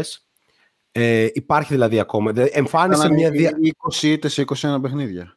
Εντάξει, Houston. Ε, Houston, ναι. Houston. Δηλαδή, ε, κοιτώντας τα, τα, στατιστικά, ήταν και τρίτος, δηλαδή είχε 7 assist μεσόωρο, αλλά ήταν τρίτος σε potential assist. Στη, που σημαίνει ότι απλά έδινε πάσει και αν δεν ήταν ο Eric Gordon ο αποδέκτης, η μπάλα δεν έμπαινε στο καλάθι. Οπότε κάπως, εμένα μου φάνηκε, για να είμαι ειλικρινής, αυτό που είδα, μετά από τόσα χρόνια απουσίας μου φάνηκε ο ίδιος παίκτης, απλά λίγο ράστη. Άρα η βασική τους πεντάδα είναι, αν πούμε ότι ο Γόλ θα είναι βασικός, είναι Wall, Paul George, Kawhi Leonard, Robert Covington και Zubats. Ενώ από τον πάγκο έρχονται παίκτες όπως ο Jackson, ο Morris και ο Νόρμαν Πάουλ, ο οποίος εντάξει είναι πραγματικά Λουκ Κενάρντ, πραγματικά είναι τρομακτικό και μιλάμε για μια ομάδα που έχει ένα από τους καλύτερους προπονητές της Λίγκας. Ε, Οκ. Okay. Εγώ είμαι φαν γενικά. Γουστάρω. Clippers από... Γουστάρω εδώ και δύο-τρία χρόνια. Μ' άρεσε πάρα πολύ αυτό που κάνανε. Ε, οπότε δεν ξέρω. Το, το όλο ζήτημα είναι να μένει υγιής. Έτσι, αυτό είναι το θέμα. Ε, ο Γουόλ με έναν τρόπο νομίζω ότι ξέρεις, μπορεί το προφανές να είναι ότι θα μασκαρέψει ας πούμε, τις ε, ατέλειες που δίνει η ύπαρξη του Reggie Jackson μέσα στο παρκέ, αλλά στην πραγματικότητα νομίζω ότι αυτό που κάνει είναι ότι ε, θα κάνει αυτό για τα πράγματα τα οποία λίγο έχουν σταματήσει να είναι ο Καβάη και ο Πολ Τζόρτζ, αλλά δεν το πολύ λέμε. Δηλαδή; Π.χ. την άμυνά τους, ας πούμε. ενταξει Που προφανώς αυτή διωγγώνεται ακόμα περισσότερο. Π.χ. ότι δεν είναι το ίδιο το ίδιο καλή αμυντική όσο ήταν παλιά. Ε, διωγγώνεται όταν υπάρχει ο Ρέντι Τζάξον μέσα στο παρκέ. Εντάξει. Ε, σε κάθε περίπτωση, οκ, okay, αν είναι υγιής, είναι ξέρω, πρώτο φαβόρι για πρωτάθλημα, ας πούμε. Και με έναν τρόπο, εδώ είναι και μια ερώτηση για, το, για την επόμενη φαντασμενότητα που θα αφορά τη Μινεσότα και τον ε, Γκομπέρ. Ότι παραδείγματος... Είναι η παραεπόμενη, η παραεπόμενη είναι αυτή. Πόση ώρα θα γράψουμε σήμερα; Τέλος πάντων, λοιπόν. Ε, Παραδείγματος χάρη, οι Clippers ήταν η ομάδα η οποία έπαιξε το, το τελευταίο ας πούμε, έτσι, πολύ φωνικό αντάρτικο small ball ας πούμε, που θυμόμαστε με, το, με τη Utah ας πούμε, πρόπερση. Ε, άρα εδώ μιλάμε για μια, πεντάδα, για μια σύνθεση ας πούμε, στην οποία η καλή τους πεντάδα μάλλον δεν, ίσως να μην έχει και το Ζούμπατς μέσα, αν δεν υπάρχει κάποιο σέντερ τύπου... Ναι, ναι, ναι. Ναι, τέλος πάντων. Όπως ήταν ο Χάρτενστάιν πέρσι, ας πούμε. Ναι. Ε, ναι. ίσως να μην υπάρχει και πάρα πολύ νόημα. Μπορεί ε, να πάρουν το Χάρελ, ας πούμε, αλλά και αυτός δεν μπορεί να παίξει για το ρόλο που θα τον ήθελαν. Καλύτερα να πάρουν το Χάρι Τζάιλ. ναι, ναι. που έπεσε πέρυσι στους Άγγλου Καλιέντα Clippers. Ναι. ναι, ναι. Ε, οπότε, ε, τέλος πάντων, θα είναι, παιδί μου, ξέρεις, έχει τα διάφορα ερωτηματικά. Στην πραγματικότητα όλοι αυτοί οι παίκτες έχουν παίξει κατά καιρούς όλοι μαζί. Υπάρχει ένα ίσως λίγο αμφιλεγό, μια ψήλο αμφιλεγόμενη χημεία του Καβάη με μια ομάδα η οποία σε γενικές γραμμές είναι πρωτίστως του Tyron Λου, okay, αλλά είναι και λίγο του Paul George. Δηλαδή, όλοι αυτοί οι παίχτε, ας πούμε, ο Μόρι, ο Reggie Jackson, είναι ναι, λίγο ναι. το κρού, ας πούμε, του Paul George με έναν τρόπο. Αλλά... Έχουν παίξει και περισσότερο μαζί του, αυτό είναι. Έχουν παίξει περισσότερο, έχουν περάσει play-off πολύ σκληρές σειρές, μάχες κτλ. Αλλά εντάξει, δεν τίθεται θέμα πόσο ποιοτική ομάδα μπορεί να είναι. Και, ο, και προσέξτε το γεγονός επίσης ότι και αυτό που είναι και το κλειδί, ότι δεν έχουν και κανένα πρόβλημα να πάνε και πάνω από το tax. Ακριβώς. Και ξεχάσαμε, ξεχάσαμε και τον Τέρανς Μαν σε όλους αυτούς. Ναι, ου, ισχύει. Τον Τέρανς Μαν, τον Brandon Boston, παιδιά. Οκ, okay, ναι, υπάρχει ναι, ναι. Και, και, και θα πω, εντάξει, μπορεί να υποτιμηθεί κάπως, αλλά μου άρεσε και το, και το signing του Amir Coffey, ο οποίος έδειξε ότι είναι παίκτης rotational 100%. Ε, παρότι κανείς δεν το περίμενε στην αρχή της χρονιάς. Λοιπόν, ε, Άρη, μένουμε σε σένα. Ξεκινάς για την υπογραφή του Μπρόγκτον στους Celtics. Που... Αν λέγαμε για το Μέλτον στους Sixers. Μήπως να πούμε για Sixers πρώτα. Να το σκελάρουμε. Τεράστιο. τεράστιο okay, πάμε Sixers. Έτσι κι πάμε. Έχουν μείνει, παιδιά, έχουν μείνει Sixers, Celtics και το Blockbuster. Ωραία. Ε, για Ντεζόν Τεμάρι, έτσι κι αλλιώς, κάπως, εντάξει, δεν ξέρω. Θα πούμε και γι' αυτό. Ας πούμε και γι' αυτό σύντομα. Ωραία, ωραία, ωραία. ωραία, ωραία. Πολύ το, κράξαμε, το κράξαμε το άλλο το παιδί που είπε μέχρι τις 7 να το πάτε, ρε παιδιά, για να, για, για να βγει. Ναι. Πολύ σύντομα για τους Sixers, ε, παρικόντως ο Embiid πιέζει πάρα πολύ για, το, για τον Durant, οπότε είναι ίσως ένα ενδιαφέρον, δεν ξέρω αν βγαίνει, αλλά ξέρεις, ξεκινάς και λες ποιο να δώσουν, λες σίγουρα το Dubai Ασχάρης και μάλλον εκεί σταματάει η κουβέντα. Και το Maxey. Και το Maxey, σίγουρα. Καλά, σίγουρα, αλλά και πάλι, παιδιά, ποια είναι και Ναι, όχι, εντάξει. Δηλαδή, οκ, okay, δεν νομίζω ότι βγαίνει. Ε, δηλαδή, ο Embiid, ο Harden δεν κουνιούνται, οπότε οτιδήποτε άλλο δεν νομίζω ότι συνθέτει σε καμία περίπτωση. Χώρια δεν νομίζω ότι οι Sixers έχουν και τα pick τους. έχουν και pick από πάρα πολλά να δώσουν. Τέλος πάντων. Ε, ήταν εξαιρετική. Ναι, okay, ήταν εξαιρετική η κίνηση του Μέλτον. Ε, μεγάλο upgrade, ας πούμε, σε σχέση με το που βρίσκεται ο Danny Green αυτή τη στιγμή στην καριέρα του. Ε, αυτά. Δεν έχω να πω κάτι άλλο. Αν θέλετε να πάμε καπάκι για τους Celtics ή να το πάρουμε με πακέτο όλοι μαζί, δεν ξέρω. Κάνουμε όλοι ένα σύντομο και ξέρω εγώ. Okay. Όχι, νομίζω είναι στην ίδια κατηγορία. Βέβαια, εντάξει, το, ο Μπρόγκτον είναι καλύτερος παίκτης από τον Μέλτον, αλλά είναι στην ίδια κατηγορία peace, πολύ ποιοτικό, το οποίο μπαίνει σε ένα κενό που βλέπεις ότι χρειάζεται αναβάθμιση στο, στο ρόστερ και των δύο ομάδων. Ο Μπρόγκτον βέβαια είναι ένας παίκτης ο οποίος κατά την άποψή μου είναι... Μάλλον με το Μέλτον δεν πάνε για να πάρουν το πρωτάθλημα. Μάλλον δεν είναι ο Μέλτον ο λόγος που μπορεί να πάρουν το πρωτάθλημα ή να πάρουν ένα μάτς σε μια σειρά playoff. Ενώ ο Μπρόγκτον θεωρώ Ναι, ότι ναι, είναι ναι, παίκτης ναι. που μπορεί να πάρει ένα μάτς σε κρίσιμη σειρά playoff. Αυτό. Σίγουρα. Είναι Παιδιά. τρομερές κινήσεις και οι δύο, δεν υπάρχει συζήτηση. Είναι... Ας, για να Μου μείνουμε λίγο... δημιουργεί- Μου δημιουργεί μια απορία το ότι το Memphis έδωσε το Μέλτον. Δεν μόνο ξέρω, αυτό; αν, δεν ξέρω ποιοι είναι οι λόγοι, αν, είναι, οικονο- αν του δώσα... δε- δε- Δεν, μπορώ, δεν έχω κοιτάξει τα οικονομικά του πράγματος, αλλά εκατομμύρια είναι ο Μέλτον. μου, μου φαίνεται αρκετά περίεργο. Δηλαδή, ίσως συνδέεται με την ανανέωση του Tyus Jones, Μπορεί. κάπως, κάπως έτσι. Αλλά είναι πολύ, ήταν πολύ κρίσιμο κομμάτι ο Μέλτον για το Memphis. Ακόμα και για το Memphis που δεν ήταν η δεύτερη ομάδα σα- στο, στη Δύση. Είναι πολύ... Αν, ο- α, ε, ήταν ότι είναι ο Smart για τους Celtics ο Μέλτον. Κατά την άποψή μου. Όσον αφορά την ομάδα αυτή. Και εντάξει, αντικειμενικά οι Grizzlies είναι μια ομάδα που παρά το ότι ανανέωσαν τον Tyus Jones έχουν χάσει πολύ σοβαρό firepower και από τον Melton και από τον Kyle Anderson. Δηλαδή δύο σοβαρά pieces και για την, ειδικά για την άμυνά τους αλλά και συνολικά για την ομάδα χωρίς να τα έχουν ε, καλύψει. Και ο Λοιπόν, Jaren Jackson θα μπει το Γενάρη. Και ο Jaren Jackson ακριβώς. Καλύτερη.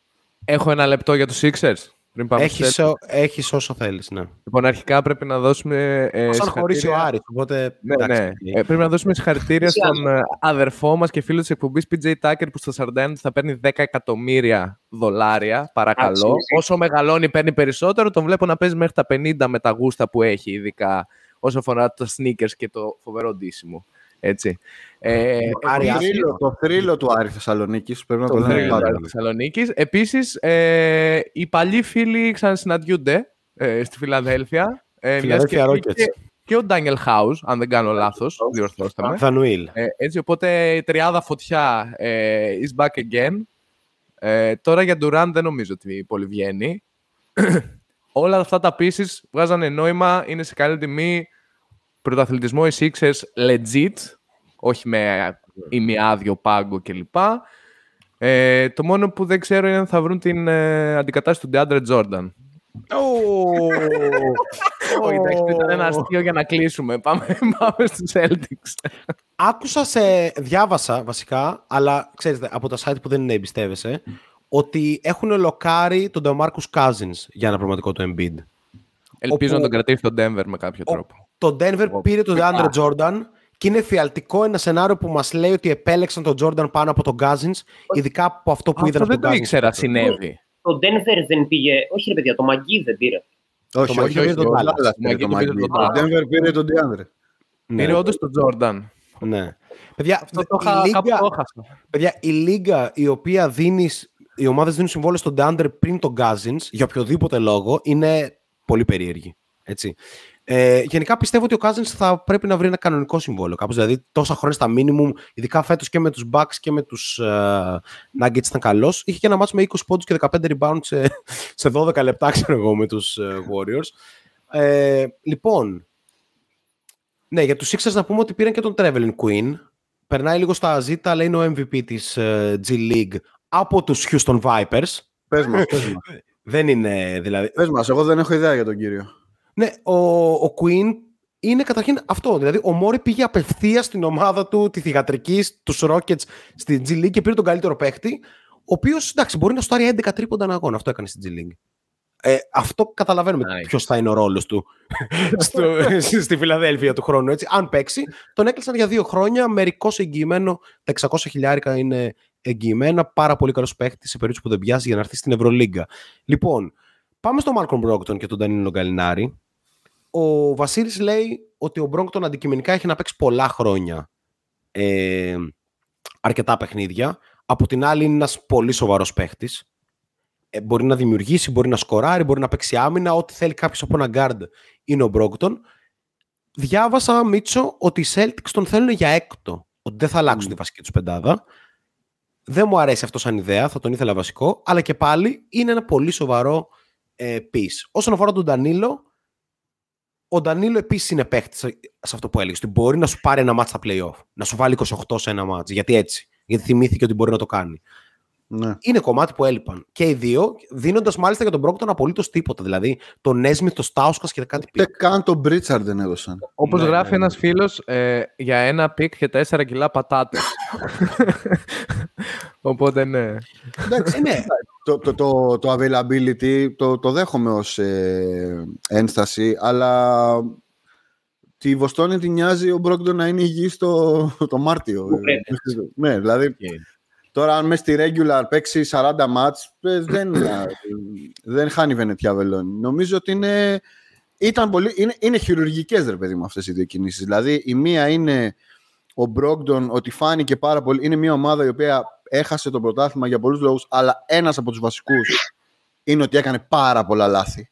Πάρα πολλά. Δηλαδή δεν υπήρχε, όχι ακριβώς floor general, ένας λίγο νοικοκύρης ρε παιδί μου. ναι, ναι, ναι. να σετάρει λίγο το ρυθμό, να του βάλει τις θέσεις τους. Δηλαδή έχει πολύ, μεγάλη, έχει πολύ μεγάλη σημασία αυτό. Και ειδικά απέναντι σε πολύ aggressive άμυνες που, που πιέζουν την μπάλα. Δηλαδή δεν είναι άμυνες οι οποίες, ξέρεις, ε, το ένα είναι αυτό, ότι ο Μπρόγκτον νομίζω καλύπτει πάρα πολύ αυτό.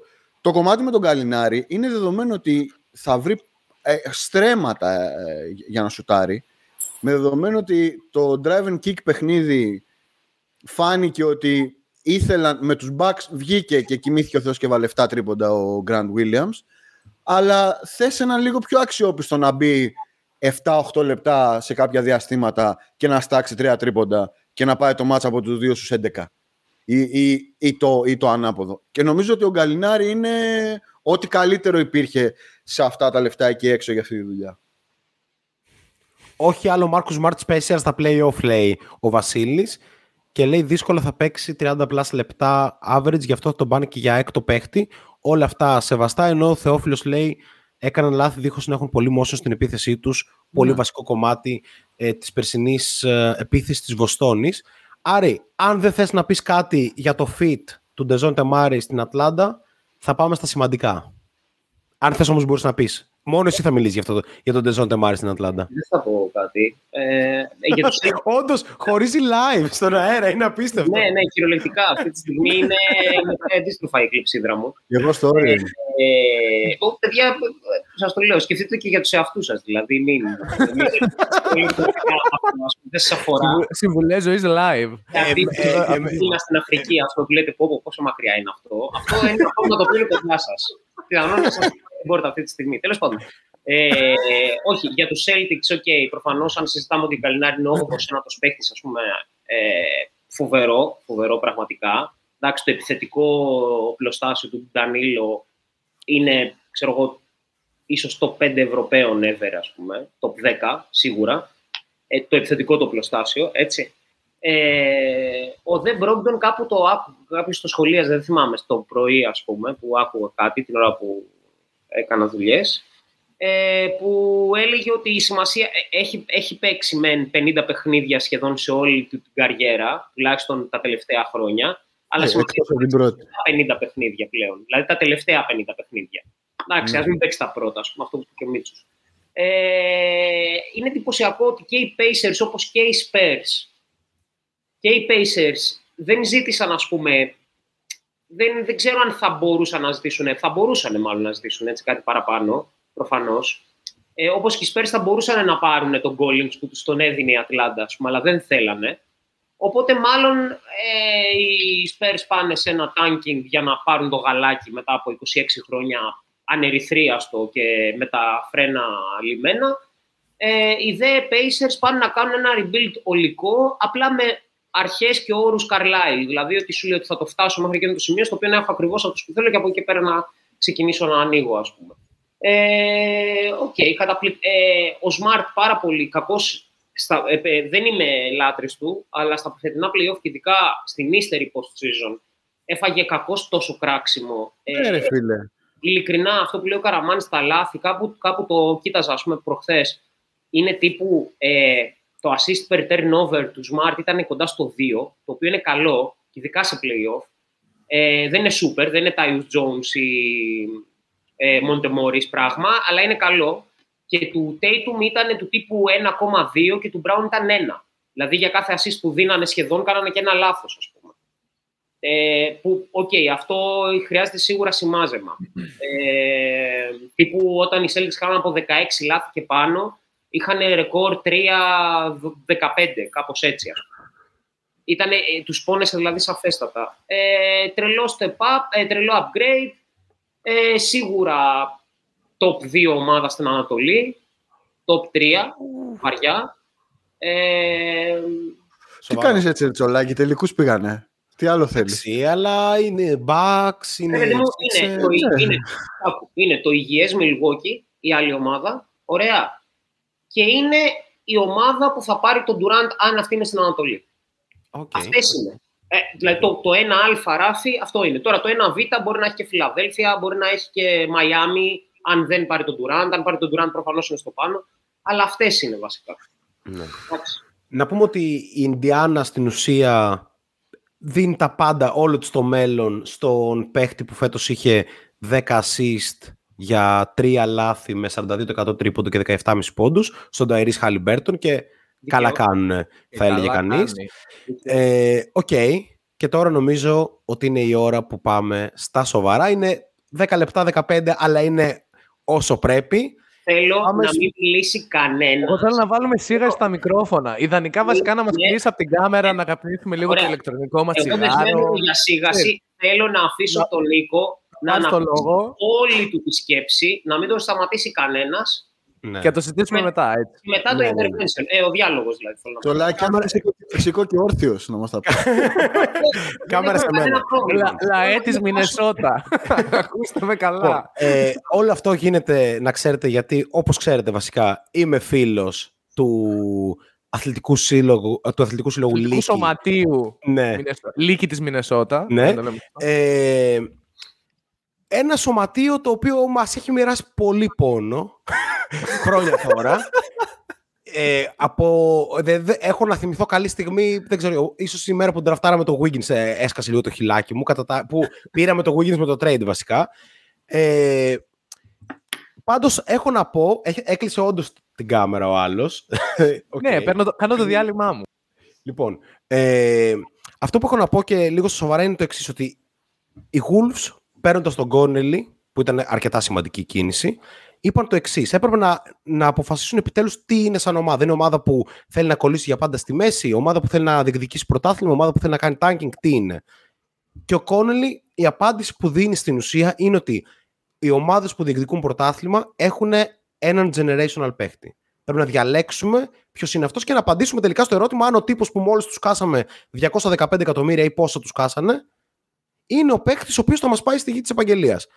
Άρα, θα αντιμετωπίσουμε τον Towns σαν generational παίκτη και θα κάνουμε ό,τι πρέπει να κάνουμε για να είναι ο Towns ε, στα, στα καλύτερά του παικτικά ή θα αντιμετωπίσουμε τον Towns σαν ένα συμβατικό πολύ καλό παίκτη.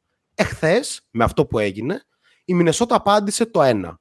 Ότι αντιμετωπίζουμε τον Down σαν generational ταλέντο Άρα δεν πάμε με συμβατικούς τρόπους αντιμετώπισης του. Άρα λέμε ότι ναι, είναι τεσάρι, δεν είναι πεντάρι και ας δείχνει ε, σαν πεντάρι όλα αυτά τα χρόνια. Όπως ακριβώς οι Bucks έβαλαν σουτέρ γύρω από το Γιάννη. Όπως οι, οι Nuggets έδωσαν την μπάλα στα χέρια του Jokic ενώ δεν είναι συνηθισμένο στο 2018, 19, 20, 22. Έτσι.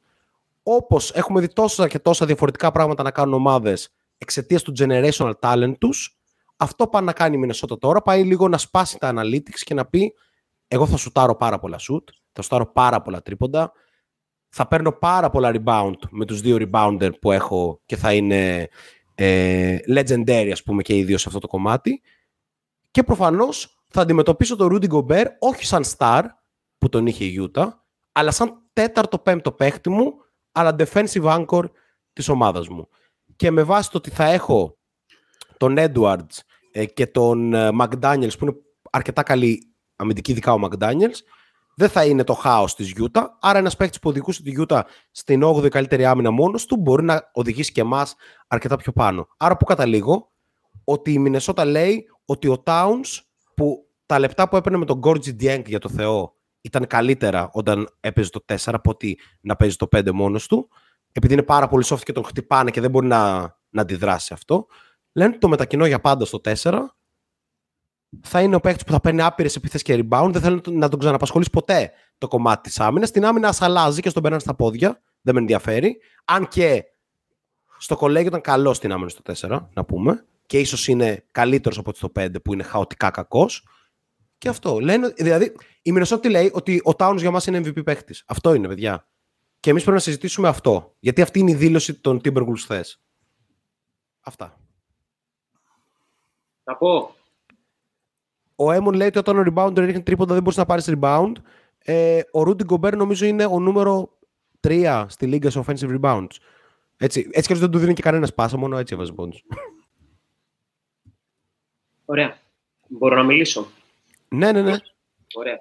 Εγώ να πω ότι, sorry, είπα την οπτική της Μινεσότα, τι πια φαίνεται να είναι. Δηλαδή, η Μινεσότα μπορεί... της διοίκησης έβαλε, σαν τσάπ ακρι... της διοίκησης. Ακριβώς. Ε, η Μινεσότα δηλαδή μπορούσε, και αυτό είναι πληροφορία όντως από τα μέσα, δηλαδή ενώ από το Twitter.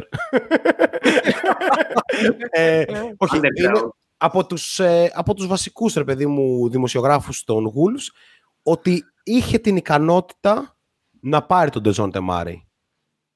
Και επέλεξαν ότι πρέπει να γίνει αυτή η αλλαγή, ότι ήταν προσωπική επιλογή το ότι ο Towns θα πάει στο 4 και πρέπει να βρούμε ένα καλό ψηλό. Στην αρχή ήθελαν το Miles Turner, αλλά, αλλά είπαν ότι αν μπορούμε να χτυπήσουμε κάτι καλύτερο που θα δέσει και την άμυνα μας κλπ. Δηλαδή, απάντησαν παιδιά με, με αυτό που έψαχναν στην πραγματικότητα. Δηλαδή, ήθελαν ψηλό που να δέσει την άμυνα και πήραν τον καλύτερο ψηλό που δεν είναι την άμυνα. Και έδωσαν τα πάντα. Ότι, έδωσαν τα πάντα, αλλά σε αυτό που είπα πριν, διάλεξαν ότι εμείς θα προσπαθήσουμε να κάνουμε κάποιο τύπο contention. Δεν θα ξανά είμαστε ομάδα του, της 12ης θέσης. Ε, ο Γκομπέρ να πω ότι έφτασε σε σημείο να τον συχαίνομαι στη Γιούτα. Πιστεύω είναι τεράστια ευκαιρία για την καριέρα του να είναι τεταρτοπέμπτος και να δείξει τι πραγματικά είναι και ας παίρνει 205 εκατομμύρια. Okay. Μπορώ να πω; Βεβαίως. Ευχαριστώ. Λοιπόν, καταρχάς, μια, μια πολύ μικρή παρένθεση για το, σε ό,τι αφορά τον Κόνελι, τον οποίο τον εκτιμώ πάρα πολύ ε, ως διοικητικό. Ε, είναι τρομερό το, ε, το continuity σε executives που κάνει το Denver. Πρώτα τον Ουζίρι, μετά τον Καρνισόβας, μετά τον Κόνελι. Δηλαδή, οι άνθρωποι, είναι τρομερό ότι έχεις ένα franchise το οποίο εκτός από παίχτες φτιάχνει και executives. Και επίσης είναι φοβερό ότι το Denver έχει, είναι πάλι αυτό το, σε αυτή την κολοαγορά ας πούμε, των μεσοδυτικών πολιτιών που όλοι οι ιδιοκτήτε είναι φραγκοφωνιάδες και δεν θέλουν να περάσουν το φόρο πολυτελείας με, με τίποτα, που χάνουν παίχτε για αυτόν τον λόγο, όπως το Houston, όπως και αλλού. Ε, και ακόμα και τον Κόνελι τον χάσαν ενώ είχε συμβόλαιο. Ενώ είχε συμβόλαιο. Τρελό. Τρελό. Μαγκιά στη Μινεσότα. Πάμε παρακάτω. Λοιπόν, έχω εμπιστοσύνη λοιπόν στον, Κόνελι, στον Κόνελι. Η, αυτό είναι το ένα. Δεύτερον, ε, τον Γκομπέρ προσωπικά τον θεωρώ top 10 αμυντικό όλων των εποχών. Okay. Δεν έχει σημασία. Συμφωνούμε όλοι ότι είναι elite. Ωραία. Ναι. Και το αποδεικνύουν ως ένα σημείο και τα βραβεία που έχει πάρει. Ω ένα σημείο. Ε, άρα είναι δεδομένο ότι μια πολύ μετριά ομάδα στην άμυνα, όπως ήταν πέρσι η Μινεσότα, διόρθωσε με Νίκο, θα πρέπει να ήταν κάτι 20, κάτι, 25, δεν ξέρω, 21, δεν θυμάμαι. Θα το βρούμε. Θα το βρούμε. Okay. Ε, εννοείται ότι ο Γκομπέρ θα τη στρώσει αφάνταστα. αφάνταστα έτσι. Ε, θεωρώ σε μεγάλο βαθμό δε ότι ήμουν αφάν τη άποψης ότι από τη Γιούτα, αν έπρεπε να φύγει ένας από τους δύο, ή ο Μίτσελ δηλαδή, ο Γκομπέρ, αυτός πρέπει να είναι ο Μίτσελ, καθώς τον Μίτσελ τον θεωρώ έναν εξαιρετικό, εξαιρετικό, εξαιρετικό, αλλά συμβατικό παίχτη. Έναν συμβατικό super guard που είναι, ρε παιδί μου, αλλά ότι του τύπου ότι ξαναβρίσκεις τέτοιους. Αντιθέτως, το να βρεις εύκολα έναν Γκομπέρ. 13η ήμασταν πέρυσι στην άμυνα. Α, ναι, σας είχα για χειρότερο, ναι. συγγνώμη. Στη, ε, στο rating. Στο rating. Στο rating, okay. Ναι, λόγω του ότι είχαμε δύο εξαιρετικούς αμυντικούς, τον McDaniels ναι. και τον Vanderbilt. Και τον ε, Beverly. Λοιπόν. Α, ναι, ναι. Ε, ναι. Okay. Ε, οπότε τον θεωρώ πολύ αδικημένο και ειδικά στη σειρά, στη σειρά ας πούμε, τη φετινή των playoff με, τον, με τους Mavericks, καθώς θεωρώ ότι τον, με έναν τρόπο του κάνανε ένα ψηλό bullying οι ίδιοι τους οι συμπαίχτε, ας πούμε. Βέβαια, αυτό ενδεχομένως να λέει και πολλά για το πώς μπορεί να συνεπάρχει, αλλά ως ένα σημείο, ρε παιδί μου, θεωρώ ότι τον εξέθεσαν ανεπανόρθωτα και σταθερά και ο Κόνλε και ο Κλάρκσον και ειδικά ο Μίτσελ με σημείο να φαίνεται ο γελίος ο οποίος δεν μπορεί να ακολουθήσει τίποτα κτλ. κτλ. Υπάρχει ένα προφανές ερώτημα εδώ πέρα αγωνιστικό. Ε, θα τα πω όλα μαζί και θα, θα ξαναμιλήσω. Υπάρχει ένα αγωνιστικό ζήτημα εδώ πέρα το οποίο είναι προφανές, το οποίο το προοικονόμησα πριν, ας πούμε, του τύπου τι θα γίνει όταν βρεθούν σε μια ομάδα που θα παίξει small ball. Εντάξει, θα έχει το μάκρος, δηλαδή να μπορεί να τα απεξέλθει ε, και παράλληλα και την, ε, τους μηχανισμούς ώστε να μην φοβάται τους ψηλούς, να το πω έτσι, τους δεινόσαυρους. Π.χ. οι Clippers είναι μια τέτοια ομάδα, οι Warriors ως ένα σημείο μπορούν να είναι μια τέτοια ομάδα, ως ένα σημείο. Οπότε υπάρχει ένα ζήτημα τι γίνεται με, τις, με τα switches, τι γίνεται με το τραβιόμαστε μακριά ας πούμε, από τη ρακέτα, γιατί καλή, ε, από το ζωγραφιστό, γιατί πλάκα έχει που λέμε ότι ο Κατ δεν είναι καλός αμυντικός κοντά στο καλάθι, αλλά είναι καλός αμυντικός στην περιφέρεια. Παραδείγματος χάρη, που του αρέσει τόσο πολύ να παίζει.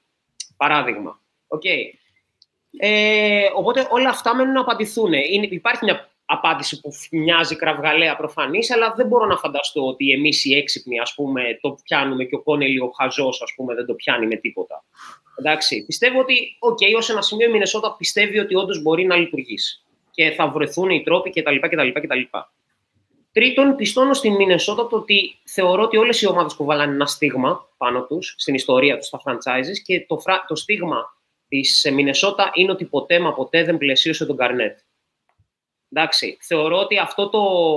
Όταν ήταν ο Γκαρνέτ εννοώ, ε, που ήταν ο, ο, ίσως το πρώτο παράδειγμα αθλητή, λέμε για τον Λεμπρόν στο Cleveland στην πρώτη θητεία, πραγματικά αυτό που τράβηξε ο Γκαρνέτ από τη διοίκηση της Μινεσότα για 10 χρόνια ε, ήταν αδιανόητο, ας πούμε. Δηλαδή, κυριολεκτικά τον βασάνισαν με άπειρους τρόπους. Από το συμβόλαιο στον Τζο Σμιθ, ας πούμε, που, ε, κάτω από το τραπέζι που τους στέρισε πίξ, από τα κακά συμβόλαια σε άλλους συμπαίκτες, από το διαχείριση με τον Σπρίγουελ και τον Κασέλ, ε, δηλαδή, ό,τι θέλετε από το πώς στη συνέχεια δημιουργήθηκε, ότι ακόμα δεν έχουν αναρτήσει τη φανέλα του πάνω στην κούρη. Τέλος πάντων. Εντάξει. Ε, θεωρώ ότι με έναν τρόπο έχουν βρει τον Κατ και εξηλώνονται πάνω στον Κατ ε, για αυτά που δεν κάνανε στον Καρνέτ. Όμως, το θέμα είναι ότι ο Κατ θεωρώ ότι είναι και λίγο χαήρευτο, αν θέλετε τη γνώμη μου. Ένα. Και δεύτερον, θεωρώ ότι τον χαϊδολόγησαν μία φορά με τον Τάντζελο. Φέτος μου έδωσαν την εντύπωση ότι μαζεύτηκαν και σοβαρεύτηκαν και ότι κάπου μπορεί να υπήρχε και ένα τρίτο Ντάντζελο. Δηλαδή ότι και ο Κάτ πίστηκε ότι ρε παιδί μου, να εδώ γίνονται πράγματα, μπορούμε να τα καταφέρουμε. Δεν χρειάζομαι εδώ πέρα τον κολλητό μου, ας πούμε, Σόνι και για να νιώθω καλά. Ε, και τον χαϊδολόγησαν ακόμα περισσότερο. Δηλαδή, Κατ μου, θες να παίζεις τέσσερα, θες να μην σε ξαναπειράξουν, να μην ξανασπροχτεί με κανέναν, κανένα πρόβλημα Κατ μου, θα παίζεις τέσσερα. Εφτά τρίποντα ο Κατ, όχι, δέκα τρίποντα ο Κατ. Κανένα πρόβλημα, ας πούμε. Ό,τι θες εσύ, ό,τι θες, ό,τι θες θα ανανεώσεις το extension σου με 225 εκατομμύρια μόνο αν, μόνο αν ό,τι θες εσύ Κατ. Εντάξει, OK. Okay. Ε, υπάρχει, ένα, υπάρχει μια τρομερή συνύπαρξη τώρα εδώ πέρα συμβολέων στη Μινεσότα. Τεράστια συμβόλαια από Κάτ και το αναμενόμενο τεράστιο συμβόλαιο στον Edwards. Και παράλληλα όμως υπάρχει και το συμβόλαιο στον Τάντζελο. Το οποίο δημιουργεί κυριολεκτικά στραγγαλισμό. Δηλαδή, Καταπληκτικό. συζητήσουμε, το οποίο είναι το, το κυριότερο ζήτημα τα picks δηλαδή. Αυτό είναι το κυριότερο ζήτημα. Παιδιά, μην γελιόμαστε. Το τι, το τι θα γίνει τα επόμενα πέντε χρόνια στη Μινεσότα. Αυτό είναι όλο το ερωτηματικό γύρω από τον Κομπέρ. Εντάξει. Αλλά υπάρχει και ένα ζήτημα το τι ρόστερ συγκροτείται αυτή τη στιγμή. Εντάξει. Η Μινεσότα έχασε τρεις, ε, δύο. Τον Μπίσλι δεν τον μετράω γιατί ενδεχομένως τον Μπίσλι να μην το χρειαζόταν από ένα σημείο και μετά. Αλλά έχασε δύο παίχτε οι οποίοι πέρσι έδωσαν σοβαρά ταυτότητα στη Μινεσότα χωρίς να είναι κάτι το ιδιαίτερο. Το Vanderbilt και τον Beverly. Ωραία ε, αυτά πρέπει κάποιο να αναπληρωθούν. Και δεν αναπληρώνονται μόνο από veterans οι οποίοι υπογράφουν μονοετή συμβόλαια, γιατί πρώτα και κύρια, ποιος ενδεχομένως να θέλει να πάει να παίξει με τα πιτσιρίκια ή να θέλει να πάει να παίξει τη Μινεσότα μπάσκετ κιόλας έτσι. Ε, σαφέστατα θέλει cojones, guts, πείτε το όπως θέλετε, το να πεις ότι είμαι έβδομος και κάνω αυτού του είδους κινήσεις, τις οποίες θα τις έκανε ο Λεμπρόν στους Lakers, ας πούμε. Εντάξει μιλώντας για LeBron στους Lakers, πρακτικά η Μινεσότα τι πάει να κάνει, ε, μια εξομοίωση των Lakers του 2020 που πήραν πρωτάθλημα. Δηλαδή, ο Davis. τον Bucks του 2021. Ο Davis δεν θέλει να παίζει, ναι, ως ένα σημείο. Ο Davis με έναν τρόπο, ναι. με τίποτα. Άρα θα τον βάλουμε δίπλα σε έναν πολύ ψηλό, ε, ξέρω εγώ, θηριώδη τύπο, ο οποίος θα παίζει σέντερ ενώ ο Davis θα είναι στο 4, μόνο που ο Γκομπέρ είναι πιο μεγάλο όμως, αλλά βέβαια είναι και πολύ πιο ταλαντούχος από τον Dwight. Αλλά ο, ο, ο, το mobility το ταλέντο, τεχνική, όχι το ταλέντο, τη τεχνική, το mobility, το range, πείτε το όπως θέλετε, το skill set που έχει ο Davis δεν συγκρίνεται με το κάτι. Εντάξει, ο Davis μπορεί κυριολεκτικά να πάρει την μπάλα, να την κατεβάσει, να τριπλάρει κάτω από τα πόδια, να κάνει σταυρωτή, να κάνει spin και να κάνει lay-up, ας πούμε. Είναι όντως τόσο, μπορεί όντως να παίξει το 4, ας πούμε. Άσχετα αν θα ήταν καλύτερος στο 5 ιστορικά. Ο Κάτ δεν είναι τέτοιος παίκτης. Αντικειμενικά είναι ένας σπουδαίος παίκτης, δεν είναι τέτοιος παίκτης. Κατά τη γνώμη μου. Πάρα. Step back, ε, τελειώνω. Από τα πέντε μέτρα και να τραβιέται. Δεν είναι αν έχει το, το, το range, ας πούμε. Είναι ότι δεν είναι αυτού του είδους το πράγμα. Ξαναλέω, σαν συμβαίνει κάτι το οποίο δεν το έχουμε ξαναδεί ποτέ στη ζωή μας. Ναι. Γιατί δεν μοιάζει ούτε με τον Ρόμπινσον και τον Σάμψον, δεν μοιάζει ούτε με τον, ε, με τον Ολάζον και τον Σάμψον, δεν μοιάζει ούτε με τον Ρόμπινσον και τον Τάνκαν. Δεν είναι τέτοιο πράγμα. Μιλάμε για κάτι τελείως τελείως καινούριο. Και το τελευταίο. Τα picks της Μινεσότα. Παιδιά, τα picks της Μινεσότα έχεις έχεις τέσσερα picks, γιατί και το swap πιθανότατα θα γίνει. Είναι πιθανό Έξι. Πρακτικά έχεις έξι, γιατί έδωσε Ναι. και τον Γκέσλερ. Έδωσε και τον φετινό. πάρα πολύ σωστά. Ναι. Εκ των οποίων, παιδιά, τα τρία από αυτά προσωπική μου άποψη είναι ότι θα βγουν και θα είναι top 10. Είναι ένα πολύ μεγάλο all-in, για να το κλείσω, το οποίο αγωνιστικά δεν μπορώ να το καταλάβω.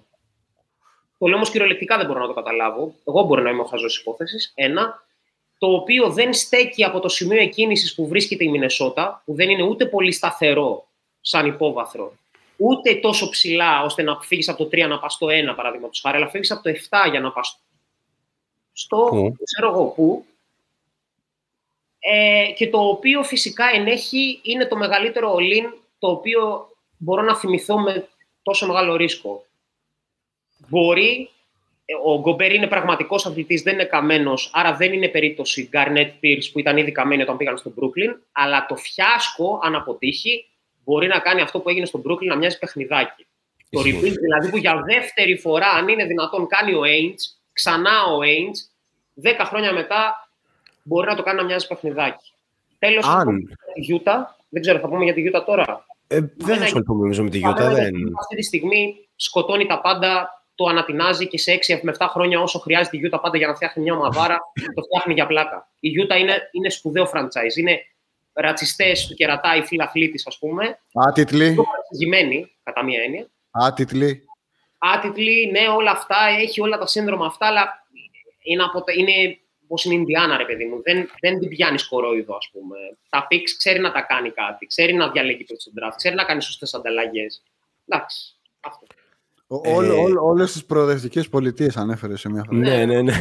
ε, εντάξει, ο Άρης είπε πάρα πολλά στοιχεία. Βάζω κάποιες σημειώσεις για να συνεχίσει ο Μίτσος και να κλείσει ο πρόδρομος. Ε, αρχικά είναι αυτονόητο ότι αυτό που κάνουν οι Wolves είναι το, το ultimate all-in. Ότι δεν ξανακοιτάμε πίσω. Ό,τι είναι να γίνει σε αυτή την ομάδα θα γίνει με αυτούς, γιατί γενικά αν δεν γίνει με αυτούς καταστραφήκαμε. Είναι δεδομένο. Αλλά υπάρχει πολύ βαθιά πεποίθηση, στην οποία σίγουρα είναι το πρώτο πράγμα που θέλω να τοποθετηθεί ο Μίτσος, ότι η Μινεσότα αυτή τη στιγμή έχει δύο παίχτες επίπεδου All-NBA. Δηλαδή, πιστεύουν ότι ο Edwards και ο Towns είναι δύο ε, παίχτες οι οποίοι θα είναι υποψήφοι MVP τα επόμενα τρία χρόνια, ας πούμε. Έτσι. Ένα αυτό. Δεύτερον, δεν τους πειράζει το συμβόλαιο του, του Russell, αν και δεν αποκλείεται να το σοπάρουν αν βρουν κάτι καλό. Με την έννοια ότι ο Edwards δεν έχει ακόμα το μεγάλο συμβόλαιο, είναι ακόμα στο rookie του. Μην ξεχνάμε ότι είναι στην τρι- τέταρτη σεζόν του τώρα μπαίνει, έτσι δεν είναι, ή τρίτη; Την τρίτη, Τρίτο, σεζόν, στην τρίτη, τρίτη. είναι, πάρα πολύ, είναι πάρα πολύ μικρός. που σημαίνει ο ότι Edwards. οι extension μπορούν να το δώσουν ε, μέχρι το, σε Τέλος δύο του καλοκαίρια 23. από τώρα. Σε δύο Ναι. καλοκαίρια. Επιθετικά το play style τους δεν θα αλλάξει πάρα πολύ με την έννοια ότι μην ξεχνάμε ότι πέρυσι δίπλα στον Γκάτ έπαιζε ο Vanderbilt, ο οποίος δεν σουτάρει ούτε με... Ούτε Ο με- Vanderbilt ήταν το πεντάρι της Μινεσότα στην άμυνα στην πραγματικότητα. Α, Αυτός είναι ο ακριβώς. rim protector. Ακριβώς και αυτό θέλουν να κάνουν τώρα στην ουσία με τον ε, Ρούντι και αυτό κάπως τους γέννησε και την, ε, και την ανάγκη να το κάνουν αυτό γιατί θεωρούν ότι θα μπορέσει να απελευθερώσουν με κάποιο τρόπο τον ε, Towns. Είναι η ομάδα που πέρυσι, παιδιά, μην το ξεχνάμε, ήταν πρώτη σε pace στη Λίγκα και αυτό αναμένεται φέτος να εκτιναχτεί. Δηλαδή, Ε. αυτό που είπε ο Άρης, ότι δεν το έχουμε ξαναδεί ποτέ, κάνω double down ας πούμε, είναι πρωτοφανέστατο. Αν θα βγει ή αν θα είναι παταγώδης αποτυχία, μένει να κρυθεί. Αλλά μιλάμε για πείραμα που σίγουρα δεν περίμενε κανένας από τη Μινεσότα. Δηλαδή τώρα ένα all-in, με άπειρα picks, με αλλαγή play style, με α, κόντρα στο σύγχρονο μπάσκετ κλπ. Μίτσο, πάρε το λόγο και πες ό,τι θες. Είναι πάρα Κοίτα, πολλά νομίζω- αυτά. Νομίζω η συζήτηση για το συγκεκριμένο trade ε, Α, πρέπει sorry, να... sorry, sorry, sorry, sorry. Τελευταίο γιατί ο Θεόφιλος είπε για άδειο πάγκο και ερωτηματικό του transition. Το transition, ξαναλέω, είναι υπέρτατη ομάδα στο transition και θα είναι ακόμα καλύτερη. Έχουν leader στο transition τον Anthony Edwards, ξέρω εγώ. Δηλαδή, τι άλλο θες. Ε, ο πάγκος, τα ονόματα δεν γεμίζουν το μάτι, αλλά πρώτον, ήρθε ο Κάιλ Άντερσον, ο οποίος ήταν βασικός σε ομάδα που βγήκε δεύτερη στη Δύση και θα είναι στον πάγκο της Μινεσότα. Ένα. Δεύτερον, ε, ο Μακλάουφλιν δεν γεμίζει το μάτι. Παίζει να είναι legit από τους καλύτερους αναπληρωματικού guard. Ο Νοέλ είναι πάρα πολύ καλός scorer και ο Νάζ OK. Okay. Εκεί υπάρχει ένα προβληματάκι. Και αλλά είναι είναι ο Brim Forbes ε, με το minimum. Ε, Α, είναι Bryn κάποιες και ώρες. Bryn Forbes και ο Taurean Prince που είναι ποιοτικότατος. Ναι. Κοίταξε, ο Νάζ Ριντ είναι ένα θεματάκι που ξέρεις, επειδή βάζει πολλούς πόντους και δεν παίζει άμυνα, αλλά ξέρεις, το κάνουν και άλλοι στη Μινεσότα αυτό. Πάμε, Έχω, Μίτσο. έχω, το- έχω, έχω το λόγο. Yes. Ναι, ναι, ναι. Κοίτα, νομίζω η συζήτηση για το συγκεκριμένο trade πρέπει να γίνεται στα ακρότατά του. Δηλαδή, ο, ο, ο Τσολάκης βλέπω ότι το έχει αγοράσει. ναι, ναι. Έτσι. Το έχει Ισχύει, αγοράσει. ισχύει, Και ισχύει. όχι, νομίζω όχι επειδή εντάξει, αγαπάει τη Μινεσότα και όλα αυτά, αλλά νομίζω ότι τον ιντριγκάρει λίγο ένα. Αυτό είναι αυτό. Μια αρκετά που. Δες τώρα τι συζήτηση κάνουμε, πόσο, πόσο ωραίο είναι το μπάσκετ. Το, μια, η, η ριζοσπαστική πρόταση το 2022 είναι να παίξουν μαζί δύο ψηλοί. Δηλαδή, το οποίο είναι, ε, έχει, έχει πολύ μεγάλο ενδιαφέρον.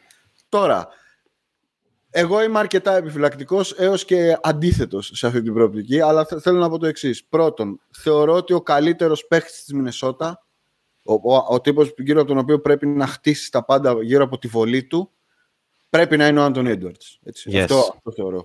Αυτό είναι, Yes. αυτό είναι το ένα.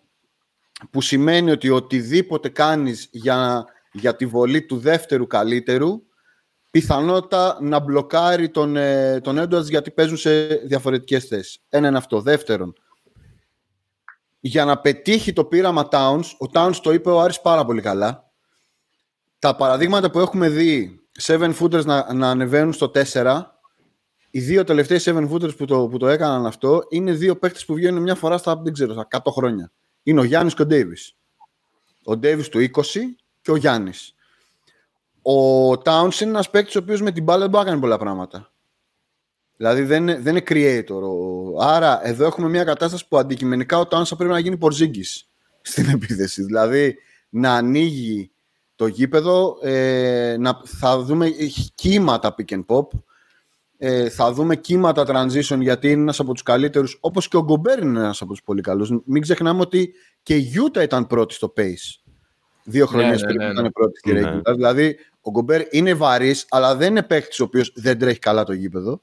Ισχύει. Τώρα, το, μεγάλο, το πολύ μεγάλο πρόβλημα και νομίζω άλυτο εξαντλείται στην άμυνα. Και γιατί; Βλέπω τη Δύση. Η Δύση έχει, αν εξαιρέσεις το Denver, η Δύση αυτή τη στιγμή τα, τα στατικά της έχει ομάδες οι οποίες για πλάκα μπορούν να σε διαλύσουν με small ball. Και έχοντας στο μυαλό μου, γιατί είπε μια φράση ο Ρίτσαρντ Τζέφερσον στο, στο ESPN χτες που νομίζω έχει ενδιαφέρον. Λέει, για μένα αυτό το trade είναι επιτυχημένο αν η Μινεσότα περάσει ένα γύρο. Και σκέφτομαι, ποιον θα περάσει στο σταύρωμα; Τους Warriors, το Dallas, το Phoenix που μπορεί να έχει το Durant, λέω εγώ. Ε, ποιο, ποιος από τα πάνω, το Memphis. Το Memphis μπορεί να το περάσει. Κάτω, το Memphis πήγε, πήγε να το περάσει και φέτος με, το, με, τη, με, με, με τη γιολαρία. Ισχύει. Άρα β- βλέπω πάντα σε σύγκριση με τους άλλους ότι αυτό το αμυντικό, ο αμυντικός γρίφος που θα έχει να λύσει το, ο Finch μου φαίνεται εξαιρετικά δύσκολο γιατί είναι και μια λίγκα η οποία είναι αδυσώπητη στο να βρίσκει τον αδύναμο κρίκο στην άμυνα. Το καλό για τον Ντάλας, το καλό για, το, για, για τη Μινεσότα είναι αν μπορεί ο, ο Γκομπέρ να κλείσει όλες τις τρύπες. Αλλά ο Γκομπέρ δεν είναι τόσο mobile για να μπορεί να κλείνει τρύπες. Ο, Γκο- ο Γκομπέρ είναι πιο Μπρουκ Λόπεζ παρά Τζαβέιλ Μαγκί, να το πω έτσι. Δηλαδή τα πόδια του δεν είναι τόσο γρήγορα για να μπορεί να, να κλείσει όλες τις τρύπες. Άρα δυσκολεύομαι πάρα πολύ να δω πώς, ε, πώς θα δουλέψει.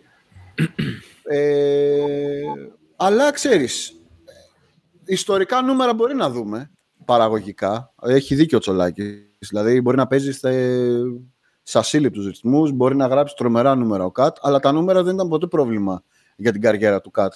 Ο Κατ είναι σταθερά ένας από τα πέντε πρώτα πίξ στο Fantasy κάθε χρόνο. Γιατί το production που έχει είναι τρομερό. Αλλά για να νικήσεις πρέπει να παίξεις άμυνα. Πρέπει να παίξεις άμυνα όλη η ομάδα. Και με, με, με ζορίζει πάρα πολύ. Ας πούμε, να σου φέρω ένα παράδειγμα, Τσολάκη. Πώς θα αντιμετωπίσει το Wiggins, ο Towns, στην άμυνα; Έτσι, να σου φέρω, δύο, να σου φέρω έναν αγαπημένο σου. Τι θα κάνει με το Wiggins στο 4, αυτός ο τύπος. Τι, Τι του θα λες κάνει- τώρα, του λες αν προτιμάει τη, τη, τη, σύ- τη σύντροφό του ή τη μάνα του, ας πούμε. Ναι, Ε, Ε, Δηλαδή είναι ριζοσπαστικό, αλλά στα όρια, στα όρια είναι αιρετικό. Αλλά δεν μου φαίνεται, δεν μου φαίνεται ότι ο Towns έχει τα χαρακτηριστικά για να κουμπώσει. Δεν λέω ότι είναι απαραίτητα κακό αυτό. Δηλαδή, ο Γκομπέρ στη, στη, στους Lakers μπορεί να ήταν η καλύτερη ομάδα που έχουμε δει. Αν ο Davis είναι υγιής. Ο Γκομπέρ στους Bucks θα ήταν συγκλονιστικό. Αλλά ο Γκομπέρ δίπλα σε ένα τύπο ο οποίος δεν μπορεί να βάλει καλά την μπάλα στο πάτωμα και να δημιουργήσει μου φαίνεται αρκετά δύσκολο. Εκτός αν δούμε έναν Towns, ρε παιδιά, που λες, όπα, έχει βελτιωθεί σε όλα τα τέτοια του παιχνιδιού του, γιατί στο τέλος της ημέρας οι ομάδες πηγαίνουν από το μεσαίο επίπεδο στο από πάνω και μετά στο πιο πάνω, όταν οι καλοί τους παίκτες γίνονται καλύτεροι, όπως έγινε ο Tatum καλύτερος, όπως έγινε ο Γιάννης και όλο αυτό το πράγμα. Είμαι αρκετά επιφυλακτικός ε, μέλος της, ε, της διοίκησης και του fan club των... Ε, Ναι.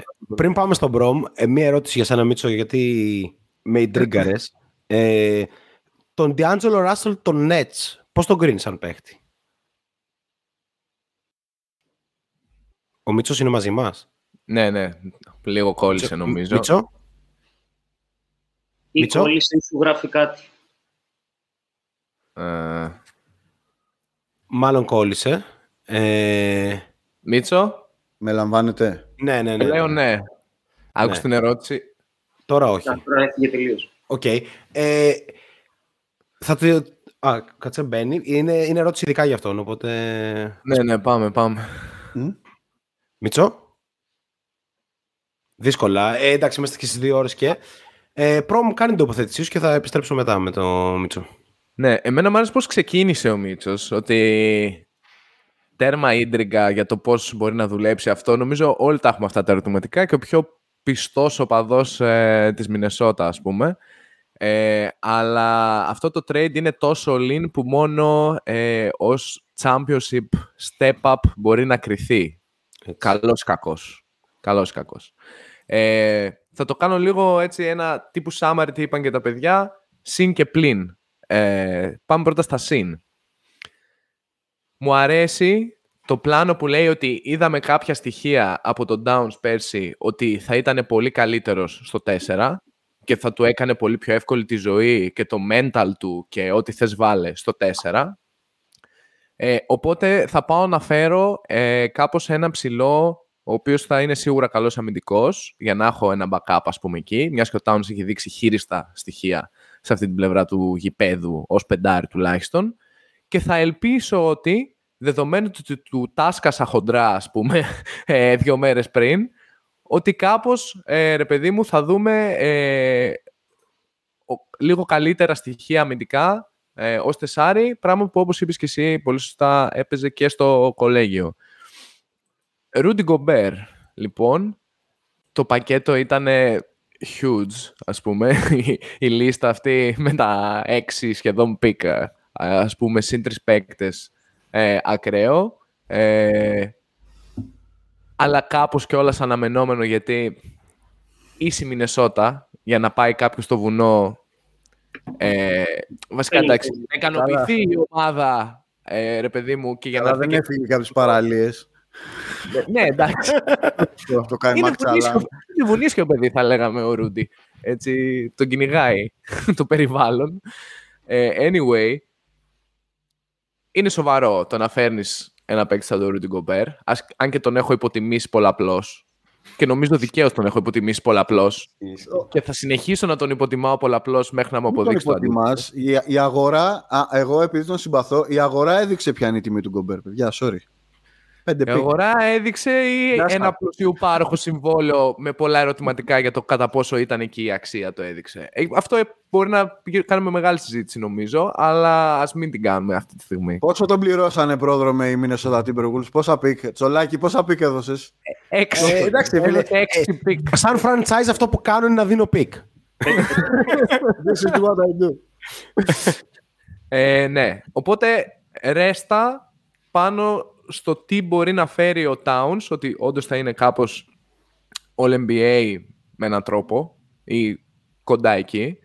Ε, ταυτόχρονα όμως, όπως επισήμαναν νομίζω και οι δύο, ε, και, τα, και ο Άρης και ο Μίτσος, είναι ότι το νούμερο ένα στην ομάδα, τουλάχιστον εμείς σαν παρατηρητές αυτό νομίζω εκτιμούμε όλοι, είναι ο Άντωνι Έντουαρτς.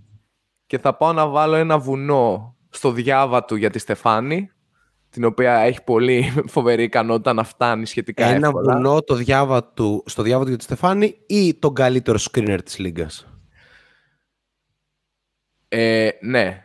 Δεύτερο ερωτηματικό λοιπόν εκεί. Όποιος Αν πει δώσεις τη την μπάλα λέξη στα screen- χέρια του screen- Έντουαρτ. Όποιος πει τη λέξη screen assist έφυγα. Δεν υπόθηκε. Το λέω απλά. Ε, ο- να δεχτώ το ότι θα παιχτεί πάρα πολύ pick and roll ε, από τον Edwards με partner τον ε, Rudy.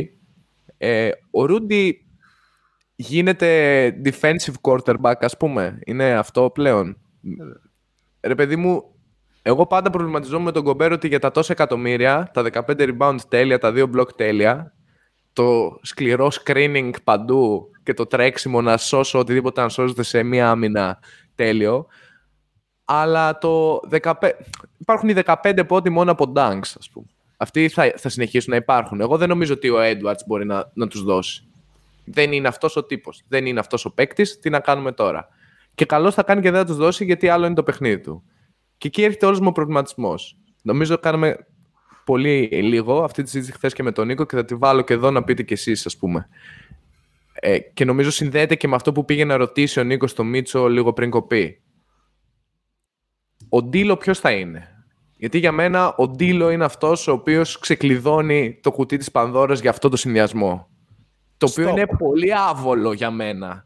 Όταν έχω δύο συμβόλαια μισό δις για τα επόμενα τέσσερα χρόνια, πόσα είναι πέντε. Πιστεύεις ότι θα μείνει ο Ντίλος του Μινεσότα; Να το συζητήσουμε και αυτό. Ε, να συζητήσουμε πρώτον κατά πόσο υπάρχει δυνατότητα ο Ντίλο να είναι ο παίκτης του.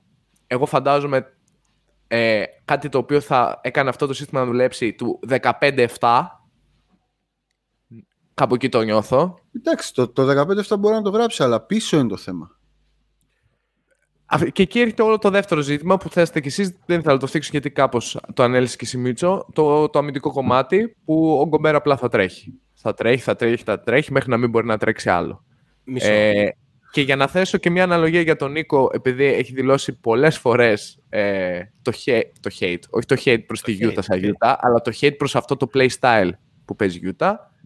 Ε, αν αποτύχει, το να καταλήξει να είναι μια Utah η Μινεσότα είναι το πιο αισιόδοξο σενάριο. Το πιο αισιόδοξο σενάριο. Ενώ αυτό το καλή regular, καλή regular, γιατί πιστεύω ότι θα είναι καλή regular. Ο Γκομπέρ είναι regular season παίκτης. Έχει point εδώ. Αλλά από εκεί και μετά, what; Και Πάρα πολύ ωραίο αυτό. Αλλά θεωρώ ότι για τους Timberwolves το να μπουν στην τετράδα θα είναι τύπου υπερβολικά μεγάλα πανηγύρια στους δρόμους της πόλης. Δεν θα κατέβουν στα playoff άμα βγουν Τετάρτη. θα, θα μείνουν εκεί. ναι, Θα φεύγουν ακριβώς. στην κορυφή. θα πανηγύριζαν σαν να πήραν το Ακριβώς. πρωτάθλημα όταν ξέρεις, ε, πέρασαν το Ακριβώς. play. Οπότε κάπου... Μιλάμε, μιλάμε για, μια, για ένα deal, παιδιά, που αν αποτύχει, θα αποτύχει με κρότο. Δεν θα μιλάμε για διάλυση ενός franchise. θα πάνε στο Seattle. Δεν υπάρχει περίπτωση. Αλλά ερώτηση, Μίτσο, δεν την έκανα πριν. Καταρχήν το point του πρόδρομου για τη regular είναι πολύ σοβαρό. Ε, ο deal των Nets πώς σου φαινόταν; Συνοπτικά. Μου φαινόταν Ναι. υπέροχος. Υπέροχος. Το βασικό του στοιχείο ποιο ήταν; Το pick and roll. Το pick and roll. Ωραία. Η Μινεσότα φέτος είχε πέντε λόμπες όλη τη σεζόν. Πέντε, Ναι. παιδιά, πέντε, πέντε, πέντε λόμπες. Πέντε λόμπες παίζει να κάνουμε με τον πρόδρομο στο βίντεο τοπικό, χωρίς να καρφώνει βέβαια. Την αφήνει απαλά με το αριστερό. Ε, ο Γκομπέρ είχε 95 λόμπες φέτος, όντας δεύτερος στη λίγκα σε αυτό. Κάπως ξεκλειδώνει πάρα πολλά κομμάτια ε, ο Ρούντι και ξεκλειδώνει μάλλον και το Ράσελ, ο οποίος πραγματικά δεν είχε να παίξει pick and roll στη Μινεσότα Μμ. ε, ως τώρα. Οπότε κάπως το βρίσκω εκεί πέρα. Δεν θεωρώ ότι θα φύγει, τουλάχιστον μέχρι να είναι ανάγκη να φύγει λόγω του συμβολέου του, του Edwards. Δηλαδή, μέχρι να είναι eligible ο Edwards, πιστεύω θα μείνει, δηλαδή τουλάχιστον άλλο ένα χρόνο. Και από εκεί και πέρα, όσον αφορά την άμυνα, ξαναλέω, η άμυνα τους πέρυσι δεν ήταν τραγική. Πρόσθεσαν έναν ιστορικά καλό αμυντικό και έφυγε ο Vanderbilt που είναι πολύ καλός, OK. Το βασικό του στοιχείο που ήταν ο McDaniels και τον ήθελαν, ενώ τον ήθελε και η Utah, τον κράτησαν. Ο McDaniels είναι legit potential all defensive player. Τερματοφύλακα. Ναι, ακριβώς. Και από εκεί και πέρα μένει ο Edwards, ο οποίος δεν έχει λόγο να μην είναι καλός αμυντικός. Είναι επιλογή του, ξεκάθαρα. Δηλαδή, τα- το στοίχημα Towns Russell στην άμυνα είναι μικρό σε σχέση με αυτό που θέλουν να κάνουν ε, επιθετικά που πιστεύω ότι θέλουν κάπως να, να το πάνε πάρα πολύ ψηλά. Ε, αυτό Πήρα μια κάπως. σύνδεση. Ξέρεις τι, νομίζω, ρε παιδί μου, ξέ- να σε ρωτήσω κάτι. Δεν, δεν προβληματίζει λίγο το γεγονός ότι έτσι όπως τα λέμε, δηλαδή ότι θα είναι περίπου ένα πράγμα που θα αντιστοιχεί στον καθέναν για την επίθεση. Δηλαδή, αν όλα πάνε καλά, ο Towns θα σουτάρει πολλά τρίποντα και γενικότερα πολύ από την περίμετρο, από το mid-range, από το μακρινό mid-range. Ναι. Ωραία. Και αυτό κυρίως θα είναι η επιθετική απειλή που θα προσφέρει. Κανένα πρόβλημα, αλλά οκ. Αυτό θα το αντιστοιχεί, ρε παιδί μου. Δεν είναι άπειρος ο χρόνος, ούτε τα touches. Ο D'Lo θα παίζει άπειρο pick and roll, ας πούμε, με τον Ρούντι Γκομπέρ και σε γενικές γραμμές που και που θα τραβάει και κανένα σουτάκι, ας πούμε, που θα του βγάζει γύρω στους 15 πόντους και 7-8 assist, ας πούμε. Και ο Γκομπέρ αντίστοιχα θα κάνει αυτό που κάνει στη Γιούτα κτλ. Και σε, πάλι σε αυτό το υπέροχο σενάριο θα γίνονται διάφορα κολλάψει στην άμυνα, ας πούμε, τα οποία θα επιτρέπουν στον Edwards να κάνει slashing, να κόβει από, το, από την baseline, ας πούμε, κτλ. κτλ. Αυτά που κάνει τόσο σπουδαία. Ωραία. Εντάξει. Εγώ μπορώ να πω ότι ενδεχομένως αυτό το project, οι θυσίε, τα χρήματα, μπλα μπλα μπλα, να, μην, να μπορούσε να το κάνεις πολύ καλύτερα. Είναι αυτό που λέω, είναι τρομακτικό αν σκέφτεσαι ότι κοστίζουν όλα αυτά μισό δις, αλλά εν πάση περιπτώσει Ισχύει. πάλι ρε παιδιά, η περιφερειακή άμυνα, ας πούμε. Δηλαδή, δεν το βλέπω, ας πούμε. Δεν είναι... Ο, προτού φτάσεις στις περιστροφές, ας πούμε, ο Γκομπέρ, ο Γκομπέρ, Μπα, ο Γκομπέρ, συγγνώμη, να κυνηγάει σαν τον τρελό. Βασικά, ρε παιδί μου, σε set κατάσταση, ας πούμε, ποιοι θα παίζουν άμυνα; ας πούμε. Ο, ο, ο Έντουαρντς. Ο Μακδάνιελς και ο Έντουαρντς. Εκεί. Οκ. δεν- Και ο Άντερσον, προφανώς. Ναι, εντάξει. Που είναι πολύ καλός αμυντικός. Και ο Prince. Δεν ξέρω, εγώ μπορώ να το δω. Δηλαδή, το, το buy-in που κάνω, ξαναλέω, δεν είναι στο ότι στηρίζω τη, τη Μινεσότα, γιατί έχει κάνει τόσα και τόσα deal τα οποία έβριζα από το πρωί μέχρι το βράδυ. Το, το, το buy-in που κάνω είναι στο ότι βλέπω για πρώτη φορά, για πρώτη φορά κυριολεκτικά, εκτός από τη χρονιά του, την, τη δεύτερη θητεία του Σάντερς, του πατέρα, πριν πεθάνει, είναι η πρώτη φορά που υπάρχει ένα όραμα σε αυτήν την ομάδα. Ότι πάμε να κάνουμε Ισχύει. κάτι και ξέρεις, μπορεί και να μην βγει. Αλλά αυτό που βλέπω για την επίθεση που σου λέει ότι θα βασίζομαι στα pick and roll, στο τρίποντο και στις λόμπες και θα έχω έναν free flow Black Jesus, ο οποίος είναι το ταλέντο για να είναι free flow. είναι πλήρες το, αυτό που λες είναι πλήρες το πακέτο. Απλά ξέρεις τι γίνεται, ότι αυτομάτως τους, τρι, το, ο Edwards, okay, οι άλλοι τρεις θα κάνουν ένα πράγμα ο καθένας επιθετικά στο γήπεδο. Ένα όμως. Ναι, ναι, ναι. Λέω αν αξίζει τον κόπο, ρε παιδί μου. Είναι, είναι πάρα πολλά τα ερωτήματα. Για δύο ώρες και 27 λεπτά πρόδρομε Ε, αναλύσαμε... συγγνώμη, ε, Να βάλω ένα τελευταίο. Πιστεύω Ναι, ναι, ότι ναι. μέσα στη χρονιά ο, ο Τζελάκης θα είναι σε τραπέζι το οποίο θα είναι σπαστό τσίγκινο με σημαία Μινεσότα από πάνω. Ξέρετε, αυτοσχέδιο σκηνικό γενικά. θα λέει όλοι πάμε να ψηφίσουμε στις εκλογές του Ερασιτέχνη για να δυναμώσουμε όλο στα δρόμενα της Μινεσότα. Ρε φίλε, Και ξέρεις να τι. γίνουμε εταιρεία λαϊκής βάσης, ας πούμε, 10 ευρώ συνδρομή, πάμε όλοι μετοχή. Εγώ αυτό που ξέρω είναι ότι η Μιονισότα έκανε ό,τι μπορούσε έτσι ώστε ο Νίκος να μην μπορεί να κοιμηθεί τα βράδια. Με Εντάξει, τον ναι, ένα ή ναι. τον άλλο τρόπο. Δηλαδή ναι. θα ξενυχτάει για να δει Μινεσότα. Ναι. Ναι, ναι, ναι. Εντάξει. Όχι, το παραδέχομαι το ιδρυτικό. Δηλαδή, λέω, δεν μπορεί ρε παιδί μου να είμαι εγώ τόσο έξυπνος, δεν είμαι σίγουρα. Ας πούμε. Δηλαδή, κά... Εντάξει, κάπου υπάρχει μια λογική, κάτι έχουν δει οι άνθρωποι. Okay, το παραδέχομαι. Και φυσικά, αν, ισ- αν, στέκει, αν στέκει, θα μιλάς για κάτι το οποίο όντως δεν θα μοιάζει με τίποτα, ρε παιδί μου. Ποτέ Ναι. ξανά, ας πούμε, στην Αυτό. ιστορία. Αλλά Και είναι περίεργο, παιδιά. Είναι περίεργο γιατί μιλάμε για κάτι τέτοιο για τη Μινεσότα, έτσι. Που συνήθως όταν λες Ναι, ναι, ναι. Μινεσότα και κάτι που δεν μοιάζει ξανά στην ιστορία, συνήθως μιλάς για μια παταγώδη αποτυχία. Κατάλαβες. το, κοίτα, είναι το πιθα... μεταξύ μας το πιθανότερο είναι όντως να αποτύχει, απλά Ναι. με διαφο... ή, ή να αποτύχει σε δύο χρόνια ή να αποτύχει εξ αρχής. Ωραία, Κοίτα, κάπως να σου έτσι. πω κάτι. Άρα, επειδή Ναι, μιλάμε ναι. και για μια μικρή αγορά. Αλλά τον παραδέχεσαι τον Κόνελι, ρε παιδί μου. Γιατί σου Ναι. λέει πώς θα κάνω θόρυβο από το πιο remote μέρος της Αμερικής, ας πούμε. Έτσι. Αν, αν- επειδή μιλάμε παιδιά και για μια μικρή αγορά, αν η Μινεσότα κάνει μια ομάδα που από το 22 μέχρι το 30, ας πούμε, μέχρι το 28, μπαίνει κάθε χρόνο στα play-off, Ναι, οκ.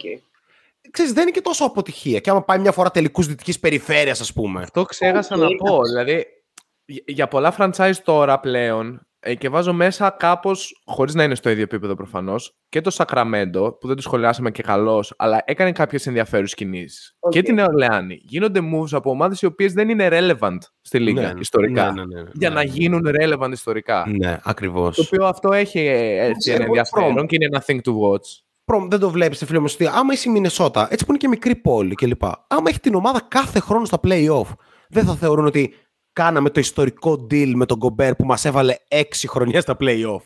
Εννοείται. Ρε, Δηλαδή, ρε παιδί μου, Δεν περιμένεις να για πάρουν τη πρωτάθλημα. Μινεσότα, το να μπει 6 χρονιές στα play-off είναι κάπως για, πώς για το, το Milwaukee πήρε πρωτάθλημα. Ήταν Ε, πόσο, Μια όπως- μικρή πόλη στο όπου να είναι, ε, που δεν ασχολείται κανείς όπως γιατί είναι το- 300.000 το 2007 η κόσμος. ΑΕΛ ας πήρε πούμε. το κύπελο με τον Παναθηναϊκό στο ποδόσφαιρο. Έτσι θα είναι, ρε φίλε. Ναι, εννοώ ναι, α- αυτό, αλλά είναι Ε, λίγο... Είναι λίγο ρομαντικό για το σύγχρονο κόσμο Ναι, όλο ναι, αυτό. ναι. Το να Ναι, είσαι ναι. ιδιοκτήτης και να επιδιώξεις αυτό, ας πούμε. Αλλά Ναι. στο τέλος της ημέρας, ουσιαστικά άρα η φιλοδοξία της Μινεσότα είναι να γίνει μια Γιούτα ή μια Ινδιάνα. Σωστά. Μμ. Δηλαδή να καθιερωθεί ως μια playoff δύναμη για Αυτό. 10 χρόνια. Ναι, απλά, απλά στο πίσω μέρος του μυαλού τους λένε ότι η Utah δεν είχε τουλάχιστον δύο All-NBAers όπως το θεωρούμε εμείς. Δηλαδή, σου λένε ότι εμείς έχουμε τον Edwards και τον Towns που είναι πολύ καλύτεροι από αυτό που έδινε ο Μίτσελ και ο Conley στον Gobert. OK. Θα τα δούμε όλα αυτά, guys. Ε, 2 ώρες και 31 λεπτά. Αυτό, αν δεν ήταν αυτό, ε, Free Agency Special, δεν ξέρω τι ήταν. Δηλαδή, ο Αριστόλιος... Κοντεύουν το να βλέπουμε χωρίσουν ακόμα, όλοι οι είναι- είναι παρόντες έτοιμος εδώ να πέρα. χωρίσει. Χώρισα, με αποκλήρωσαν. έχει, όλοι. πάει, έχει, έχει πάει χαλκιδική, οπότε εγώ ήμουν free. λοιπόν, έμεινα για να κάνω το, το special. Λοιπόν, ε, τι κάνετε εσείς; Μπορείτε να διαβάζετε τον Άρη Τόλιο πάρα πολύ, ε, αρκετά σπάνια, αλλά από του χρόνου εγγύηση για αρκετά συχνά Ου, ε, στο The Ball Hog. Extension με κάνανε, παιδιά. ναι. Ε, εμάς με τον πρόδρομο ξέρετε που μας βρίσκεται. Εμένα με βρίσκεται και στο The Ball Hog. Ε, θα δούμε τώρα τι θα γίνει από του χρόνου. Ου, Ε, Πουλάς, δεν θα το μάθουμε. το, Δη- το Δημήτρη Καραμάνη μπορείτε να το βρείτε στο Pick and Pop. Δεν είναι μαζί μας γιατί έπεσε το ίντερνετ ή χώρισε. Ένα από τα δύο. ε, μέχρι τότε εσείς κάντε ένα subscribe στο κανάλι μας και ένα καμπανάκι. Το συγκεκριμένο βίντεο πιθανότατα δεν θα μείνει στο YouTube και θα ανέβει στο Spotify αύριο να είναι σπαρταριστό, να είστε στην παραλία και να ακούτε Άρη Τόλιο να μιλάει για free Βάλτε το agency. πιο νωρίς, γιατί Κυριακή είναι, έρχεται Πάει και ο νωρίς το Durant, κόσμο δεν ξέρεις για τι μπάνιο. θα πάει. Βάλτε το Ισχύει. πρώτο πάλι Durant κάπου. Ισχύει, Λέω, Σωστό. ισχύει, ισχύει, Όπα, όπα, ισχύει. όπα. Σωστό, σωστό. Οπότε, ε, αυτά από εμά. Ε, ευχαριστούμε πάρα πολύ. Τεράστια συμμετοχή σήμερα. Ισχύει, Ευχαριστούμε πάρα ισχύει. πολύ. Ήταν, Ευχαριστούμε, ήταν και guys. καλή ώρα με, φε- με καφεδάκι κλπ.